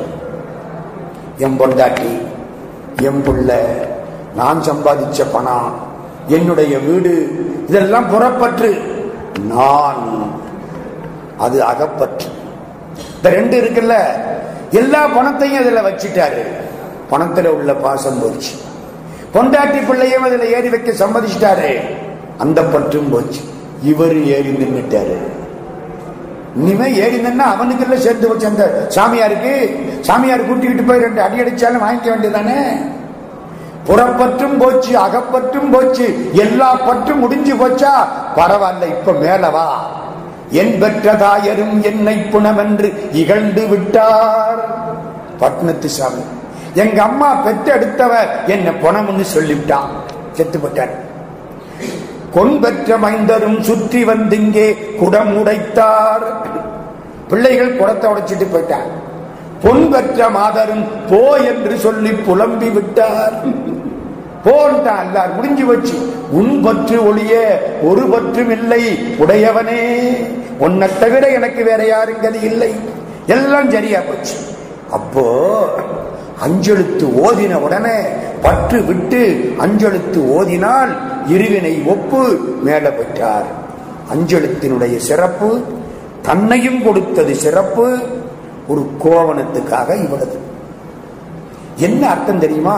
அடைக்கல பொருளை அபகரிக்க கூடாது. அதான் சார் நீதி. அடைக்கலம்னு கொடுத்தார், ஒரு கோவணத்தை தான் சார் கொடுத்தாரு. அது அபகரிக்கல. பாவம், இந்த ஆளுக்கு அதை மறைச்சாரு. யோசிச்சு பாருங்க. அடைக்கல பொருளாக இருந்தாலும் அதை தான் எடுத்துக்கொள்ள கூடாது. எடுத்துக்காதவருக்கே இவ்வளவு சோதனைனா எடுத்தவனுக்கு எவ்வளவு சோதனை வரும்? கொஞ்சம் யோசிச்சு பாருங்க. அமர்நீதி நாயனாருடைய வரலாறு இது. அப்பர் சுவாமி பாடுறார் தேவாரத்தில். அமர்நீதி நாயனார் வரலாற்று அப்பர் சுவாமி. நாட்கொண்ட தாமரை பூந்தடம் சூழ்ந்த நல்லூரகத்தே கீழ்கொண்ட கோவணம்.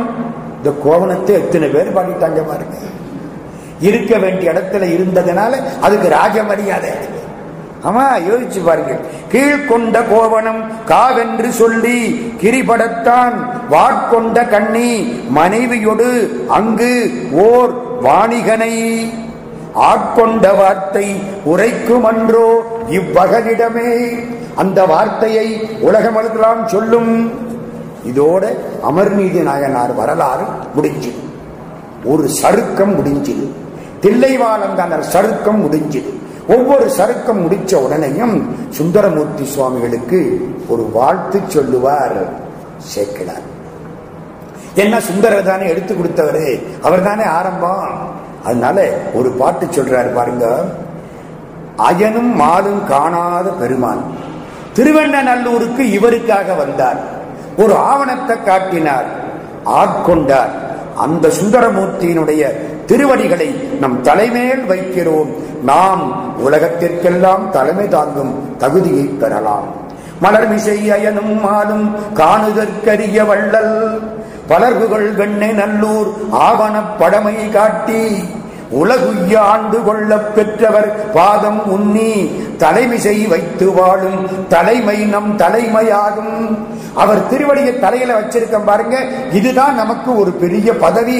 அவர் திருவடியை தாங்கக்கூடியது, அதுதான் நமக்கு பெரிய பதவி. தலைமை நம் தலைமையாகும். ஒரு சருக்கம் முடிஞ்சது. மொத்தம் 11 சருக்கம். அடுத்த சருக்கம் இலை மலிந்த சருக்கம். சுந்தரமூர்த்தி சுவாமி பாட ஆரம்பிக்கிறார். அதுல உள்ள வார்த்தையை வச்சு இவர் பேர் வைக்கிறார். இலை மலிந்த வேல் நம்பி எரிபத்தற்கடியேன் ஏனாதிநாதந்தன் அடியார்க்கும் அடியேன் கலைமலிந்த சீர் நம்பி கண்ணப்பற்கடியேன் கடவுரில் கலையந்தன் அடியார்க்கும் அடியேன் மலைமலிந்த தோல்வள்ளல் மானக்கஞ்சாரன் எஞ்சாத வாழ்த்தாயன் அடியார்க்கும் அடியேன் அலைமலிந்த புனல் மங்கை ஆனாயற்கடியேன் ஆரூரன் ஆரூரில் அம்மானுக்காளே. அடுத்த 7 அடியார்கள் வரலாறு இதில் சொல்றார். அதுல இப்ப நம்ம பார்க்க போறது எரிபத்தர். 3 வரலாறு இன்னைக்கு பார்க்கணும். 1 அமர்நீதி, 2 எரிபத்தர், 3வது ஏனாதிநாதர். 2வது எரிபத்தர். அவர் யார்? கையில மழுவாயுதம் வச்சிருப்பார். மழு என்பது சிவபெருமானுக்கு உரியது. மானும் மடுவும் பெருமானுக்கு உரியது. பரசுராமர்கிட்ட மழுவாயுதம் இருந்தது. எப்படி பலராமற்ற கலப்பை இருந்துச்சோ பரசுராமற்ற மழுவாயுதம். நம்ம கோடாரி மாதிரி வச்சுங்களே மழுவாயுதம். அது அடியார் துன்பங்களை நீக்குவதற்கு மழுவாயுதத்தோடு வந்தவர் எரிபக்தர். சோழ நாட்டிலே கரூர்னு ஒரு ஊர். கரூர் திண்டுக்கல்லுக்கு பக்கத்தில் கரூர், உண்மையில கரூர். கிருபானந்த வாரியாரோட ஒரு நாள் பேசிட்டே இருக்கோம் மதுரையில். 1985 86 அவரை மறைகிறதுக்கு 2-3 வருஷம் முன்னால ஒரு ஆள் அங்கிருந்து வந்தார். சாமி என்ன கரூருக்கு வரணுமே, என்ன நம்ம ஊரு கரூர், சாமி வந்து கரூர்ல பேசணும், கரூருக்கு வரணுமே, திரும்பவும் கரூருக்கு போகக்கூடாதுன்னுதான் முருகப்பெருமான கும்பிட்டு இருக்கேன், திரும்பவும் தாய் வயிறாகிற கரூருக்கு போகக்கூடாதுன்னு தான் கும்பிட்டுக்கிட்டு இருக்கேன், நீங்க கரூருக்கு கூப்பிட்டா நான் என்ன பண்ணுவேன்? சாமி அந்த கரூர்ல இது நம்ம சொந்த கரூர், புரியுதா? கரூரில் பெருமாளை திருப்புகள் பாட்டு உண்டு. கரூர் சித்தர் அங்கே வாழ்ந்தவர். கருவூரார் வெகு சித்தர் போற்று கருவூரார். கருவூருக்கு அவளது பெருமை. ராஜராஜ சோழ தேவன் பெரிய சிவலிங்கத்தை கொண்டே வைக்கிறான். அவனுக்கு எல்லாம் பெருசா பண்ணணும்னு ஆசை. இலங்கைக்கு போனான், புத்த விகாரத்தை பார்த்தான். பௌத்தர்கள் இவ்வளவு பெரிய விகாரம் கட்டி இருக்கிற பொழுது சிவபெருமானுக்கு நாம் பெருசா ஒண்ணு செய்ய வேண்டாம், பெரிய கோயில் கட்டலாம். அதுக்கு என்ன பேரு? பெரிய கோயில். பெரிய சிவலிங்கம் வச்சான், அதுக்கு என்ன பேரு? பெருவுடையார். அம்பாள் பெருசா வச்சான், பெரிய நாயகி. நந்தி பெருசா வச்சான், எல்லாம் பெருசு. பார்வை பெருசு, வாழ்க்கையில் எல்லாம் பெருசு. உள்ளுவதெல்லாம் உயர்வுள்ளல். பெரிய சிவலிங்கம், பெரிய ஆவுடை. ஆவுடைக்கு மேல சிவலிங்கத்தை வச்சாச்சு. சிவலிங்கம் ஆடிக்கிட்டே இருக்கு. சிவலிங்கம் ஆடக்கூடாது. மூலமூர்த்தி அசைஞ்சால் பாவம், உற்சவமூர்த்தி அசையாமல் இருந்தால் பாவம். உற்சவர் புறப்பட்டு போகணும், மூலவர் அசையாமல் உட்காரணும். சிவலிங்கம் அசையுது. அஷ்டபந்தனம் சாத்து, 8 மருந்து சாத்தனா அசையுது. என்னென்னமா பண்ணி பார்த்தா அவ்வளவு பெரிய சிவலிங்கம் பிடிச்ச அசையுது. நான் என்ன பண்ணுவேன்? கருவூர் சித்தரை நினைச்சா வெகு சித்தர் போட்டு கருவூரார் வந்தார். திருவிசைப்பா பாடியவர் கருவூர் சித்தர் வந்தார். என்ன செய்யணும்? அஷ்டபந்தனம் கொண்ட அஷ்டபந்தனத்தை புதுசா அரைச்சு கொண்டாந்தாங்க. வாயில வெத்தலை போட்டுக்கிட்டு இருக்கார், எச்சில் துப்பினார், சேர்த்து அரைச்சார், அஷ்டபந்தனம் போட்டார், பிடிச்சிருச்சு. எச்சில் பரிமாற்றம், இதய பரிமாற்றம். கண்ணப்பன் எச்சில் காலத்தி அப்பனுக்கு உகப்பாயிற்று. சித்தர் கருவூரார். அந்த ஊர் கருவூர். கருவூரிலே கோயிலுக்கு பேரு காமதேனு வழிபட்ட ஆநிலை. பசுபதி, பசுன்னா நம்ம தான். அங்க காமதேனு, நமக்கு பசுன்னு பேரு கட்டப்பட்டதுனால பசுபதீச்சரம்னு பேரு. கருவூருக்கு போய் கும்பிட்டா கருவூருக்கு போக வேண்டாம், சரிதானே? கருவூர்ல போய் கும்பிட்டா அடுத்த பிறவி எடுத்து ஒரு தாய் வயிறாகிற கருவூருக்கு போக வேண்டாம். அந்த கருவூர்ல சிவகாமி ஆண்டார்னு ஒருத்தர். சிவகாமி ஆண்டார் பூ பறிப்பார். ஆண்டவன் திருநாமத்தை சொல்லி பூ எடுப்பார். அந்த பூவை ஒரு கூடையில போட்டு தூக்கி தோல்ல வச்சுக்குவார், அல்லது தலையில வச்சிருப்பார். திருப்பள்ளி தாமம்னு அதுக்கு பேரு. இந்த பூவை எடுத்துட்டு வருவார், வாய துணியினால கட்டி இருப்பார். ஏன்? பூ பறிக்கிற பொழுது ஏதாச்சும் எச்சில் பற்றக்கூடாது. இந்த பூவை அவளது புனிதமா பறிக்கணும்.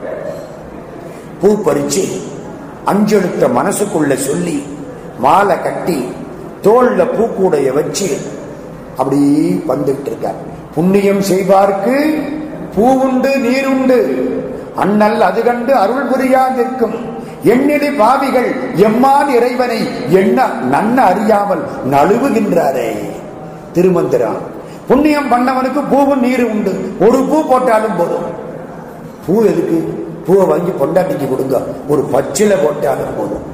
பச்சிலை இடுவார் பக்கமே மருவும் பரமனேயம் பசுபதியே. தாயுமான சுவாமி ஆண்டவனுக்கு ஒரு பச்சிலை, ஒரு பூ, தண்ணி போதும். பெரிய பூஜை இவர் வச்சு கொண்டுகிட்டு வர்றார். பின்னால முரட்டு யானை வருது, ராஜாவுடைய பட்டத்து யானை. மேல 2 பேர் உட்கார்ந்து இருக்கான், யானைக்கு கூட 3 பேர் வந்துட்டு இருக்கான். அஞ்சு பேர் யானை மேல வர யானை பக்கத்து யானை குளிச்சுட்டு வேகமா வருது. புரட்டாசி மாதம் அஷ்டமிக்கு அடுத்த மகா நவமி அந்த நாள் ராஜா அந்த ஊருக்கு வந்திருக்காரு. புகழ்ச்சோழர்னு பேர். அவர் வந்த பட்டத்து யானை ராஜாவை விட யானைக்கு மதிப்பதிகம். பட்டத்து யானை வந்து கொண்டிருக்கிறது. இவரு முன்னால போயிட்டு இருக்கார். ஆண்டவன் திருநாமத்தை நினைச்சபடி போறார். யானை இவருக்கு பின்னால போனது.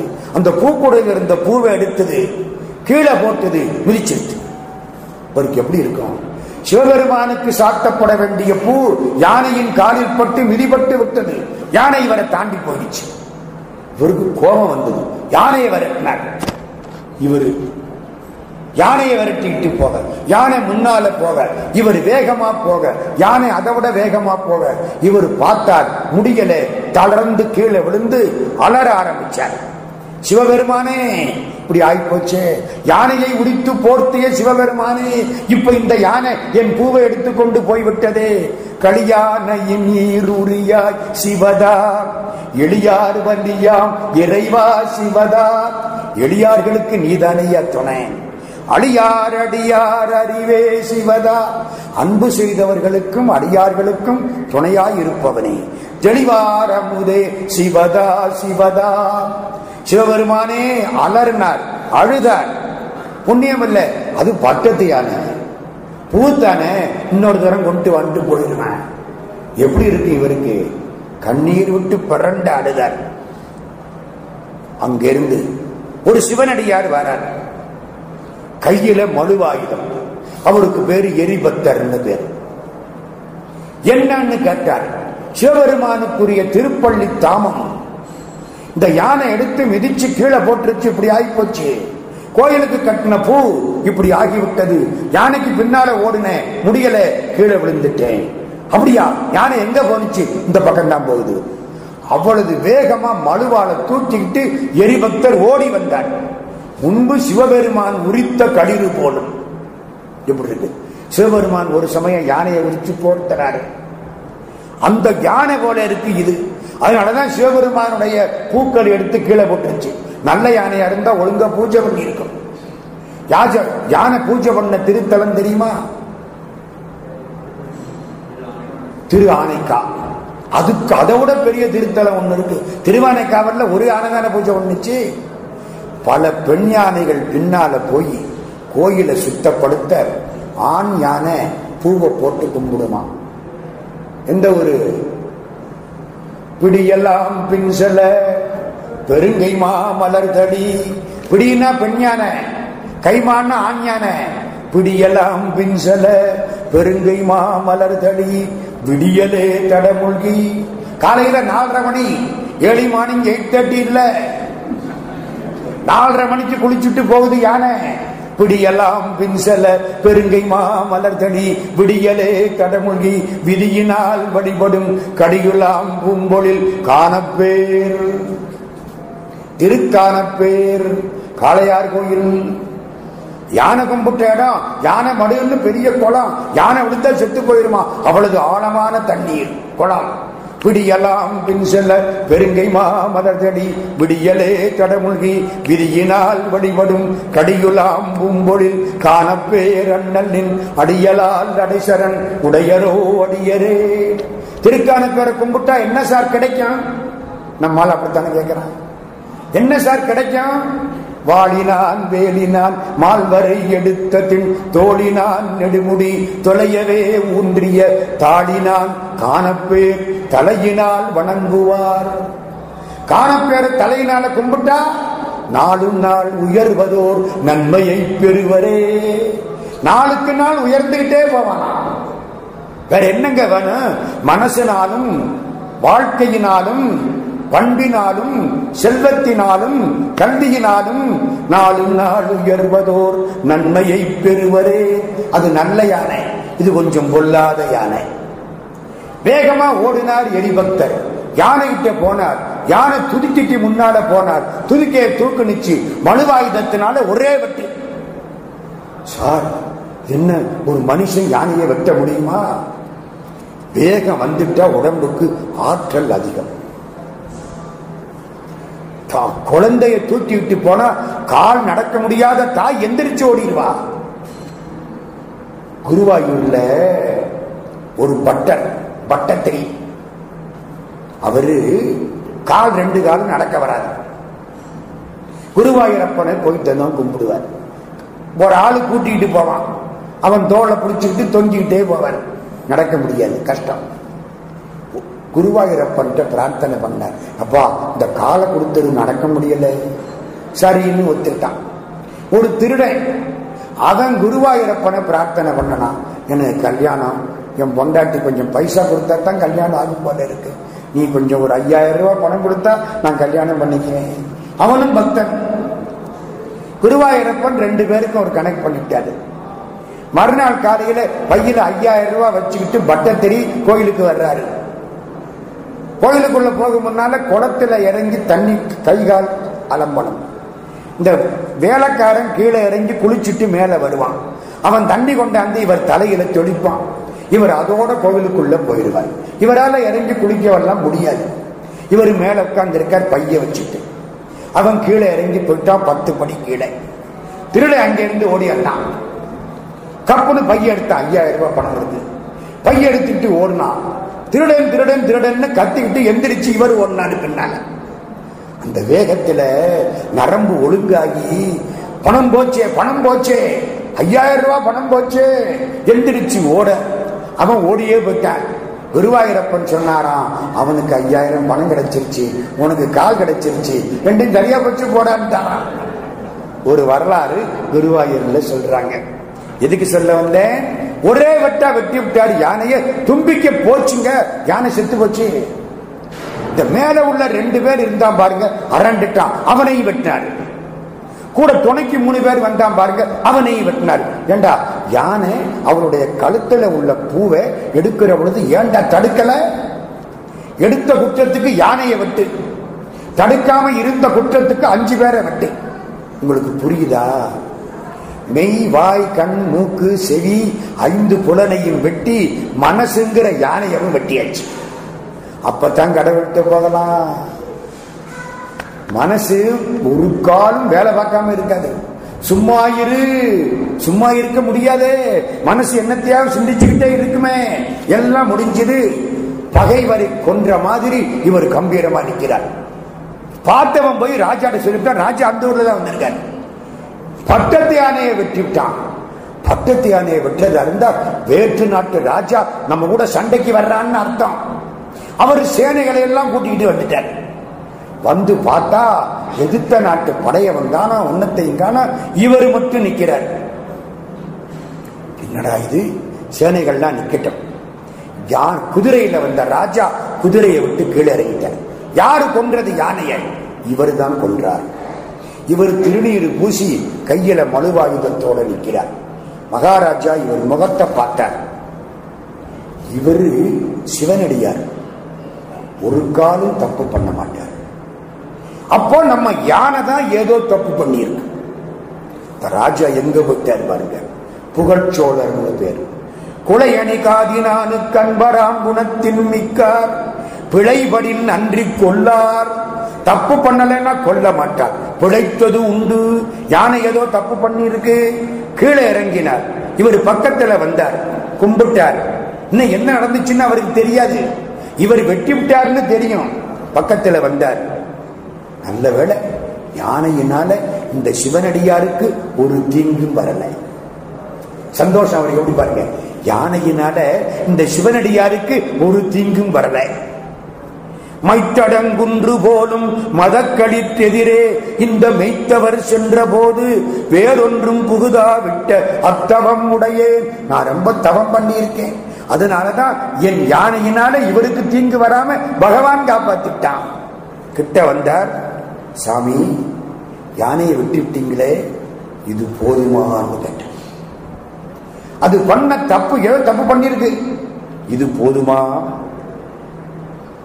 மற்று மறிந்த இக்கடிற்றின் குற்றம் பாகரோடு இதனை மாள எரிந்ததே போதுமோதான் அருள் செய்யும். நீங்க யானையையும் கொன்று விட்டீர்கள், இந்த பாகர்கள் 5 பேரையும் கொன்று விட்டீர்கள், இது போதுமான்னு கேட்ட. இவருக்கு ஒரு மாதிரி ஆகிப்போச்சு. இந்த ஆளு என்னமோ கேட்பான்னு நினைச்சா என்னமோ கேட்கிறானே, ஏண்டா யானையை கொன்னேன்னு கேட்காம இப்படி கேட்டானே. சென்னி சோழராஜா இத்துங்க வேளம் சிவகாமி ஆண்டார் கொய்து பன்னக ஆபரணர்க்கு சாத்த கொடுவரும் பள்ளித்தாமம் தன்னை முன் பறித்து சிந்த தரைப்பட துணித்து வீழ்த்தேன். சிவகாமி ஆண்டார் கொண்டு போன பூவை, சிவபெருமானுக்காக கொண்டு போன பூவை பறிச்சு கீழே போட்டது, அதனால் இதை வீழ்த்தினேன். விளக்காகமையினாலே ஐவரும் ஒளிந்தார்கள், அவர்களையும் வீழ்த்தினேன். இந்த யானையும் இந்த 5 பேரும் சிவபெருமானுக்கு அபராதம் செய்து விட்டார்கள். அந்த அபராதத்துக்கு இவர்கள் 5 பேரையும் யானையையும் கொன்றால் போதாது, இதுக்கு ராஜா நான் மக்கள் பண்ண பாவம் மகாராஜாவை சேரும், எனவே என்னையும் கொல்ல வேண்டும். கதைய பார்த்தீங்களா? என்னையும் கொல்ல வேண்டும். அதுக்கு ஒருபடி மேல வராரு பாருங்க. உங்களுடைய மடுவாயுதம் புனிதமானது, அதால் என்னை கொல்லக்கூடாது, என் உடைவாளினால் கொள்ளுங்கள், இந்தாருங்கள். உடைவாளை உருகி கையில கொடுத்தான். இவர் வாங்கலாமா வாங்கப்படாதா? வாங்கினார். ஏன் வாங்கினார்? வாங்காட்டி அவனே வெட்டிக்கிடுவான், வாங்கிட்டே வெட்ட முடியாது. அந்த பண்பு எப்படி போகுது பாருங்க ஒவ்வொருத்தர் மனசான். உடனே வாங்கினார். அங்கனர் அடியார் தம்மை செய்த இவ் அபராதத்துக்கு இங்கிது தன்னால் போதாது, என்னையும் கொல்ல வேண்டும். ராஜா சொல்றான், என்னையும் கொல்ல வேண்டும். மங்கள மழுவால் கொள்கை வடக்கன்று, மங்களமான மழுவனால கொள்ளக்கூடாது. இது செங்கையால் உடைவாள் வாங்கி கொடுத்தனன் தீர்வு நேர்வார். அவரு பார்த்தார், ஐயோ இப்படிப்பட்டவனுடைய யானையை கொன்று நான்ல தப்பு பண்ணிட்டேன், நம்மளை விட பெரிய சிவனடியாரா இருக்காரு இவரு, அந்த யானையை நான் கொன்று விட்டேன். நாங்க கைலாஷ் யாத்திரை போனோம், எங்களுக்கெல்லாம் ஒரு திமிரு.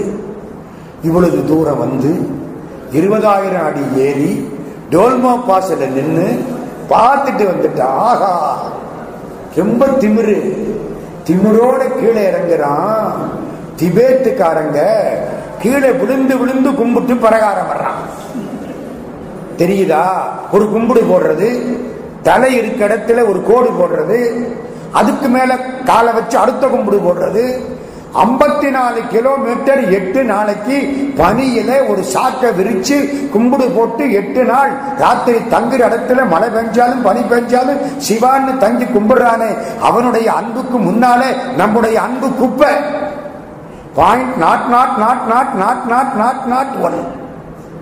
இந்த 1 ஏன் தெரியும்? இல்லாட்டி மதிப்பே இருக்காது. அதுக்காக அத்தனை நாட்டுக்கு அப்புறம் ஒரு 1 போட்டு பார்க்கிறேன். அவர்கள் மதிப்பு எவ்வளவு? கேட்டேன் இவன் அளவற்ற அன்பை அறியாமல் கேட்டேன்.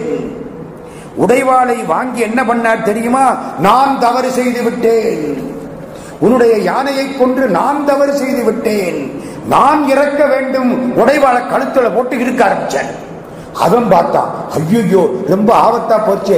மகாராஜா ஓடி வந்து கைய பிடிக்க, இவர் உடைவாளை அழுத்தி பிடிக்க, 2 பேரும் சண்டை போட. எதுக்கு சண்டை? தன்னை வெட்டிக்கிறதுக்கு. இவரு அதை வெட்டக்கூடாதுன்னு அந்தாது. என்ன வேடிக்கை பாருங்க. அதுதான் சார் சேக்கிழாருடைய திருத்தொண்டர்கள். ஆண்டவனுடைய தொண்டுக்கு முன்னால் மற்ற எல்லாம் சாதாரணம். சிவபெருமான் பார்த்தார், அவருக்கு நேரம் ஆயிடுச்சுன்னு தெரிஞ்சு போச்சு. உடனே என்ன பண்ணார்? அசரீரி வாக்கு சொல்லிட்டு, தொழுந்தகை அன்பின் மிக்கி அன்புள்ள பெருமக்களே, சண்டையை நிறுத்திட்டாங்க. தொண்டினை மண்மேல் காட்ட, உங்க 2 பேர் தொண்டையும் உலகத்துக்கு காட்ட, செழுந்திரு மலரை இன்று சினக்கரி சிந்த திங்கட் கொழுந்தணி வேணி கூத்தர் அருளினால் கூடிற்று. இது சிவபெருமான் திருவருள். இந்த யானை வேணும்னே அதை எடுத்து போடல, சிவபெருமான் பண்ணன வேலை. மலரை தூக்கி போட்டது. உங்கள் அன்பை வெளியில் காட்ட கவலைப்படாதீர்கள் அப்படின்னு சொன்ன உடனே யானை எந்திரிச்சிருச்சு. இந்த 5 பேர் எந்திரிச்சுட்டான். மன்னன் எரிபக்தர் காலில் விழுந்தான், எரிபக்தர் மன்னன் காலில் விழுந்தார். சிவகாமி ஆண்டார் எந்திரிச்சு பார்க்கிறார், கூட நிறைய பூவா இருக்கு. அப்பவே பறிச்ச பூவை கூட அதிகமாவே இருக்கு. ஆண்டவனுக்கு கொடுத்தா வட்டி போட்டு வரும், நினப்புல வச்சுங்க. நீங்க என்ன கொடுக்குறீங்களோ 1000 பங்கு வட்டி போட்டு வரும். பொய்யில்லை. அதுதான் கொடுக்கிறதுக்கு மனசு வரணும். கோயிலுக்கு ஒரு 5000 ரூபாய் கொடுத்தா நமக்கு 50,000 ரூபாய் வரப்போகுதுன்னு அர்த்தம். எவனுக்கு 50,000 வரப்போகுதோ அவனுக்கு தான் கோயிலுக்கு 5000 கொடுக்கணும்னு தோணும், இல்லாட்டி தோணாது. மன்னன் அடியாரை வணங்கினான் எரிபக்தர் வேண்ட, மன்னர் யானை மேல் ஏறி உட்கார்ந்தார். எரிபக்தர் சொன்னாரா, இந்த யானை மேல நீங்க வரணும். மகாராஜா யானை மேல வர 2 பேரும் திருக்கோயில் சென்று வழிபட எரிபக்தர் கொஞ்ச காலத்துக்கு அப்புறம் சிவகண தலைவரானார். அந்த நாள் மாசி மாதம் அஸ்த நட்சத்திரம். இன்னும் ஒரு வரலாறு. ஏனாதிநாதர், ஏனாதிங்கிறது ராஜா கொடுக்கிற பட்டம். எட்டி, ஏனாதி, புள்ளை, முதலி இதெல்லாம் பட்டங்கள் இருக்கிறாங்க. இலங்கையில முதலின்னு பட்டம் கொடுப்பாங்க. வினைகளை நீராக்குவது திருநீர். ஏன் நீருன்னு பேர் கொடுத்தா? வினைகளை நீராக்குவது, எல்லா துன்பங்களையும் மாற்றி காப்பாற்றுவது திருநீர். அதனால அதுக்கு ரட்சைன்னு பேர். நெத்தியில திருநீர் பூசியாச்சுன்னா அந்த ஆளுக்கு எந்த தீங்கும் செய்யக்கூடாது என்று வாழ்ந்தவர் ஏனாதிநாதர். விபூதி பூசிட்டா போதும், அவன் யாரா இருந்தாலும் சரி. திருச்செந்தூர்ல ஒரு சன்னியாசி, முருகன் கோயில், பழைய கோயில், படுத்து கிடக்கிறார். முருகா முருகா முருகா முருகா. இந்த கோயிலை நல்லா கட்டுறதுக்கு ஒரு ஆள் வரமாட்டானா?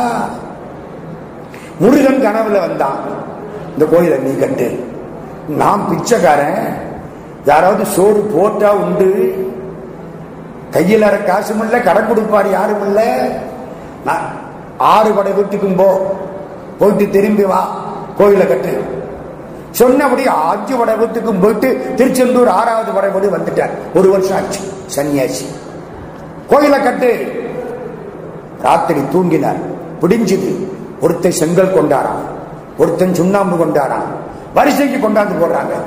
திருநெல்வேலியில இருந்து வந்தேன், பாளையங்கோட்டையில இருந்து வந்தேன், தென்காசியில இருந்து வந்தேன், எல்லாம் கொண்டாந்து போடுறான். முருகப்பெருமான் கட்டளை, கூலிக்கு ஆள் வந்துட்டான், கோபுர வேலையை தொடங்கு.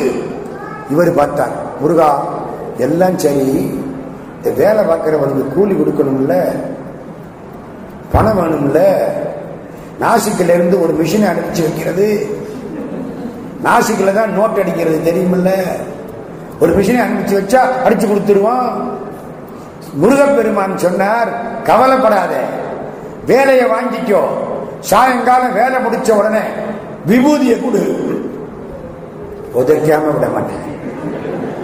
பகல் பூரா வேலையை பார்த்துட்டு சாயங்காலம் விபூதி கொடுக்கிற நம்ம காலம் அது, விபூதியை நம்புன காலம், நல்லா இருந்த காலம், மறக்கப்படாது அந்த காலம், பொற்காலம். விபூதியை கொடு. இங்க ஒரு பிள்ளையார் இருக்கார், தூண்டுகை விநாயகர்னு பேரு, திருச்செந்தூர்ல எல்லாரும் கடவுளை கும்பிடுங்கன்னு தூண்டுறாராம், அதனால அவருக்கு பேரு தூண்டுகை விநாயகர். அங்க ஒரு பாட்டு எழுதி போட்டிருந்தாங்க, தூண்டுகை விநாயகனே தொல்கணநாதன் இறையே ஈண்டு வரும் அன்பரெல்லாம் ஏற்றமுற தூண்டுகிறாய், தம்பி தெரிச்செந்தில் அவன் தாழ் பணிந்தால் வீடுடனே இம்பரிலும் வாழ்ந்திடலாம் என்று. திருச்செந்தூர் பெருமானை கும்பிட்டால் அங்கேயும் வாழலாம் இங்கேயும் வாழலாம் என்று தூண்டுகிறாய். ஒரு பாட்டு எழுதி போட்டிருந்தாங்க, அதையும் பாடம் பண்ணினேன். இப்ப அந்த பாட்டையும் காணாம். நான் கஷ்டப்படுறேன், நல்ல பாட்டெல்லாம் எடுத்துட்டேன்.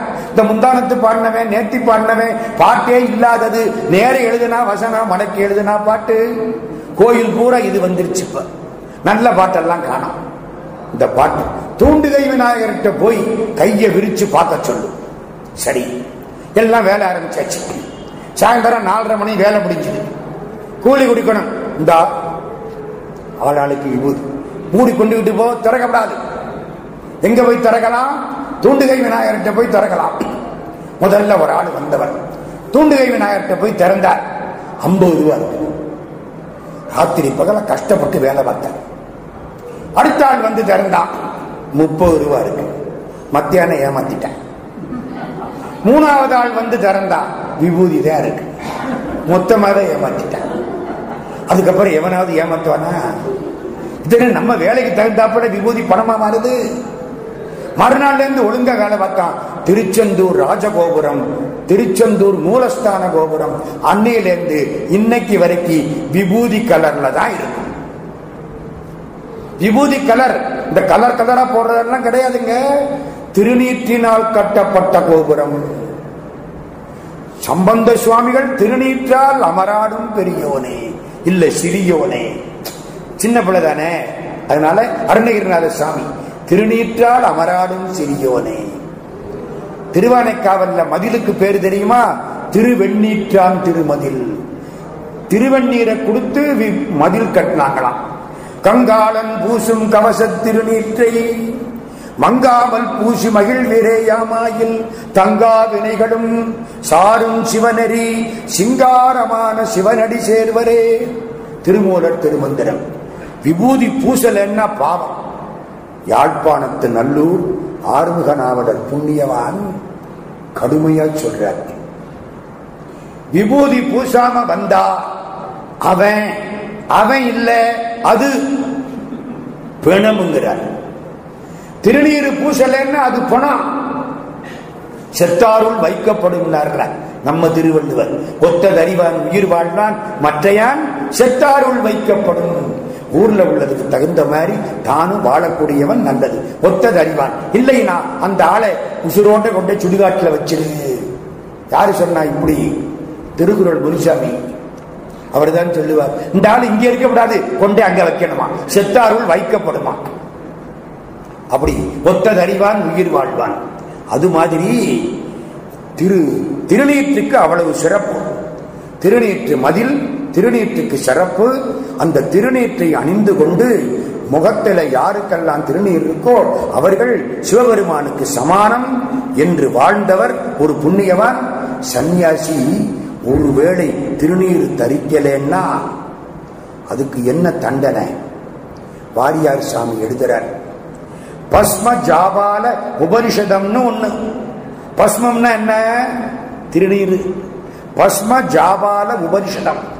அதுல சொல்றான் சன்னியாசி ஒருவேளை திருநீர் தரிக்கலன்னா கூட உபவாசம் இருந்து 12,000 முறை ஓம் நமசிவாய மந்திரம் சொல்லி அந்த பாவத்தை போக்கணுமா.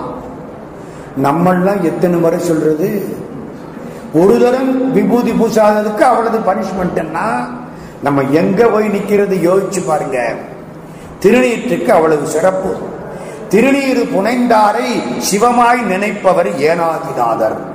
சோழ நாடு கும்பகோணத்துக்கு பக்கம் எயினனூர் என்று ஒரு ஊர்.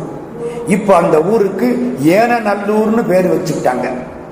எயினன் ஊர், இப்ப அது ஏனநல்லூர். அங்கே ஒருத்தர் ஏனாதின்னு இவருக்கு பட்டம். என்ன யாருன்னு தெரியாது, பட்டம் ஏனாதி. எல்லாரும் ஏனாதிநாதர்னு பேர் வச்சாங்க. இவர் ஊர் வளமான ஊர்.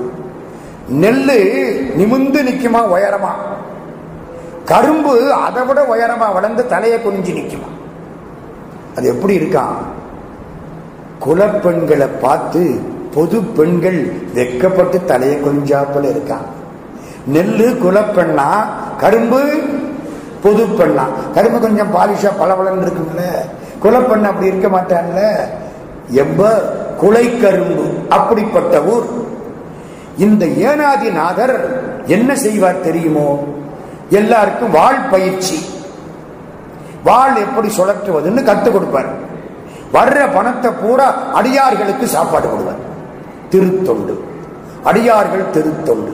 அவர் வயிற்றுக்காக உழைக்க மாட்டார், அடியார்களுக்காக உழைப்பார். அதை வச்சு எல்லாருக்கும் சாப்பாடு. பகைவர்களும் போற்றினார்கள். ஒரே ஒருத்தன், அவனுக்கு மட்டும் இவர் மேல கோபம். சந்திரனை எல்லாரும் போற்றுகிறோம். சந்திரன் குளிர்ச்சியா இருக்கான். தன்னை அறிந்தின்பமுற வெண்ணிலாவே ஒரு தந்திரம் நீ சொல்ல வேண்டும் வெண்ணிலாவே. சந்திரனை பாராட்டுறோம்ல. ஒரே ஒருத்தனுக்கு மட்டும் சந்திரன் மேல கோபமா? திருடன். நீ வந்தா நமக்கு பொழப்பு நடக்காது, அமாவாசை அன்னைக்கு தான் நமக்கு பொழப்பு நடக்கும். எல்லோரும் புகழக்கூடிய சந்திரனை வெறுத்து ஒதுக்கக்கூட ஒரு திருடன் இருப்பது போலே எல்லோரும் புகழ்ந்த ஏனாதிநாதனை ஒருவன் வெறுத்து ஒதுக்கினான். அவனுக்கு பேரு அதிசூரன்னு பேரு. தாயாதி பங்காளி. எப்பவும் பங்காளிதான் விவகாரம், கூடவே இருக்கிறவன். இவரை பத்தி எல்லாம் தெரியும். அவனும் வாட்பயிற்சி கொடுக்கிறவன். இவரு நல்லாவே வாட்பயிற்சி கொடுப்பார். கூட்டம் இங்கே சேர்ந்தது, அவனுக்கு ஆள் கிடைக்கல, அவனுக்கு நட்டம், தொழில் போட்டி. பொறாமை. இந்த ஆள் இருக்கிற வரைக்கும் நம்ம பொழப்பு ஓடாது. ஊதியம் குறைஞ்சு அழுக்காறு அவா வெகுளி இன்னாச்சொல் நானும் சேர்ந்த அதிசூரன். அப்படி ஒரு ஆள் யோசிச்சான், இந்த ஆள் இறந்தாத்தான் நமக்கு பொழப்பு நடக்கும். நேரை வட்ட வந்துட்டான். ரெண்டு பேரும் தாயாதி பங்காளி. எவன் வீரனோ அவன் தான் இருக்கணும். ரெண்டு பேரும் சண்டை போடுவோம்.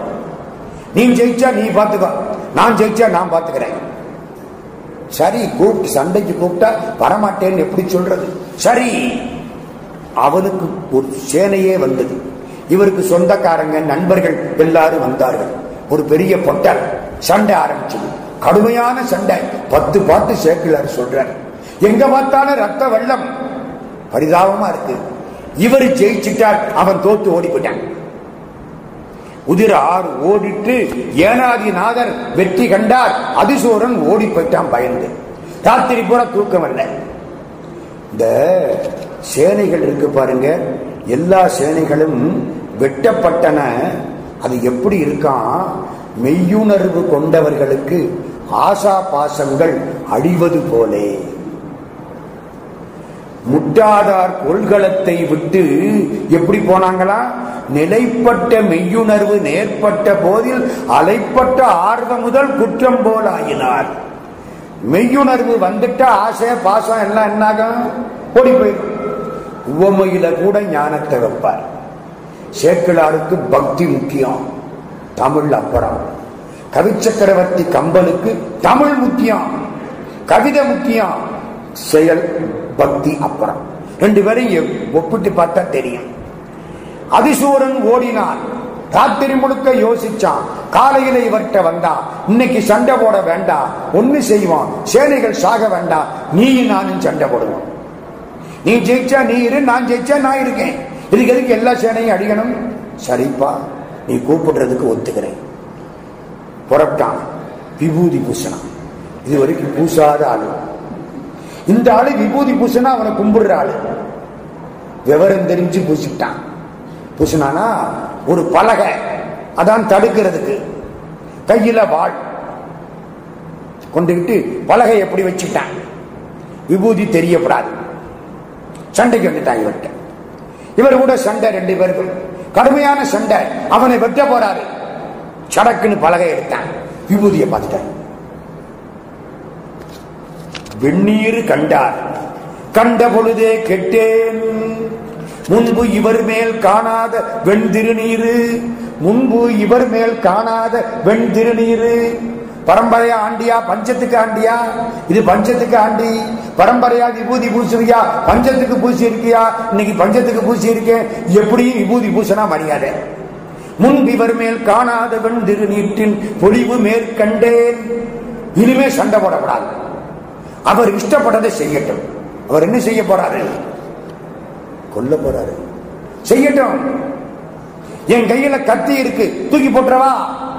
வேண்டாம், தூக்கி போடக்கூடாது. தூக்கி போட்டா நிராயுத பாணியை கொன்ற குற்றம் அவர் மேல வந்துடும். அதனால கையில கத்தி வச்சு சண்டை போடுறாப்புல நான் பாசாங்கு பண்றேன், அவர் என்னை குத்திட்டு போட்டோம். ரெண்டு பேருமே விபூதியை பார்த்த உடனே விட்டு கொடுத்து அவர் நினைந்ததை செய்யட்டும் அப்படின்னு நினைச்சது ஒரு பெருமை. அப்படி செய்கிற பொழுது அவருக்கு மதிப்பும் மரியாதையும் கூடட்டும். நான் நிராயுத பாணி, ஆயுதம் இல்லாதவன் மேல சண்டை போடக்கூடாது. தமிழ் இலக்கணம் தெரியுமா உங்களுக்கு? பெண் பெயர் கொண்டவனோட சண்டை போடக்கூடாது, பெண் பெயர் வச்சவனோட சண்டை போடக்கூடாது. மீனாட்சி சுந்தரம்னு பேர் இருந்தா அந்த ஆள் கூட சண்டை போடக்கூடாது. மீனாட்சி சேர்ந்து வச்சுல. அவங்க பெண்ணோட சண்டை போடக்கூடாதுங்கிறது இருக்கட்டும், பெண் பேர் இருந்தா கூட சண்டை போடக்கூடாதான். அப்படி ஒரு மரபு அது.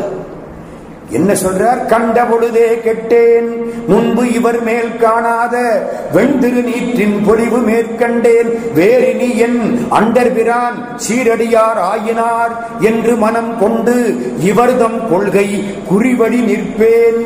இவர் நினைக்கிறதை சாதிப்பதற்கு நான் துணையாயிருப்பேன். கைவாளுடன் பலகை நீக்க கருதி அது செய்யார்.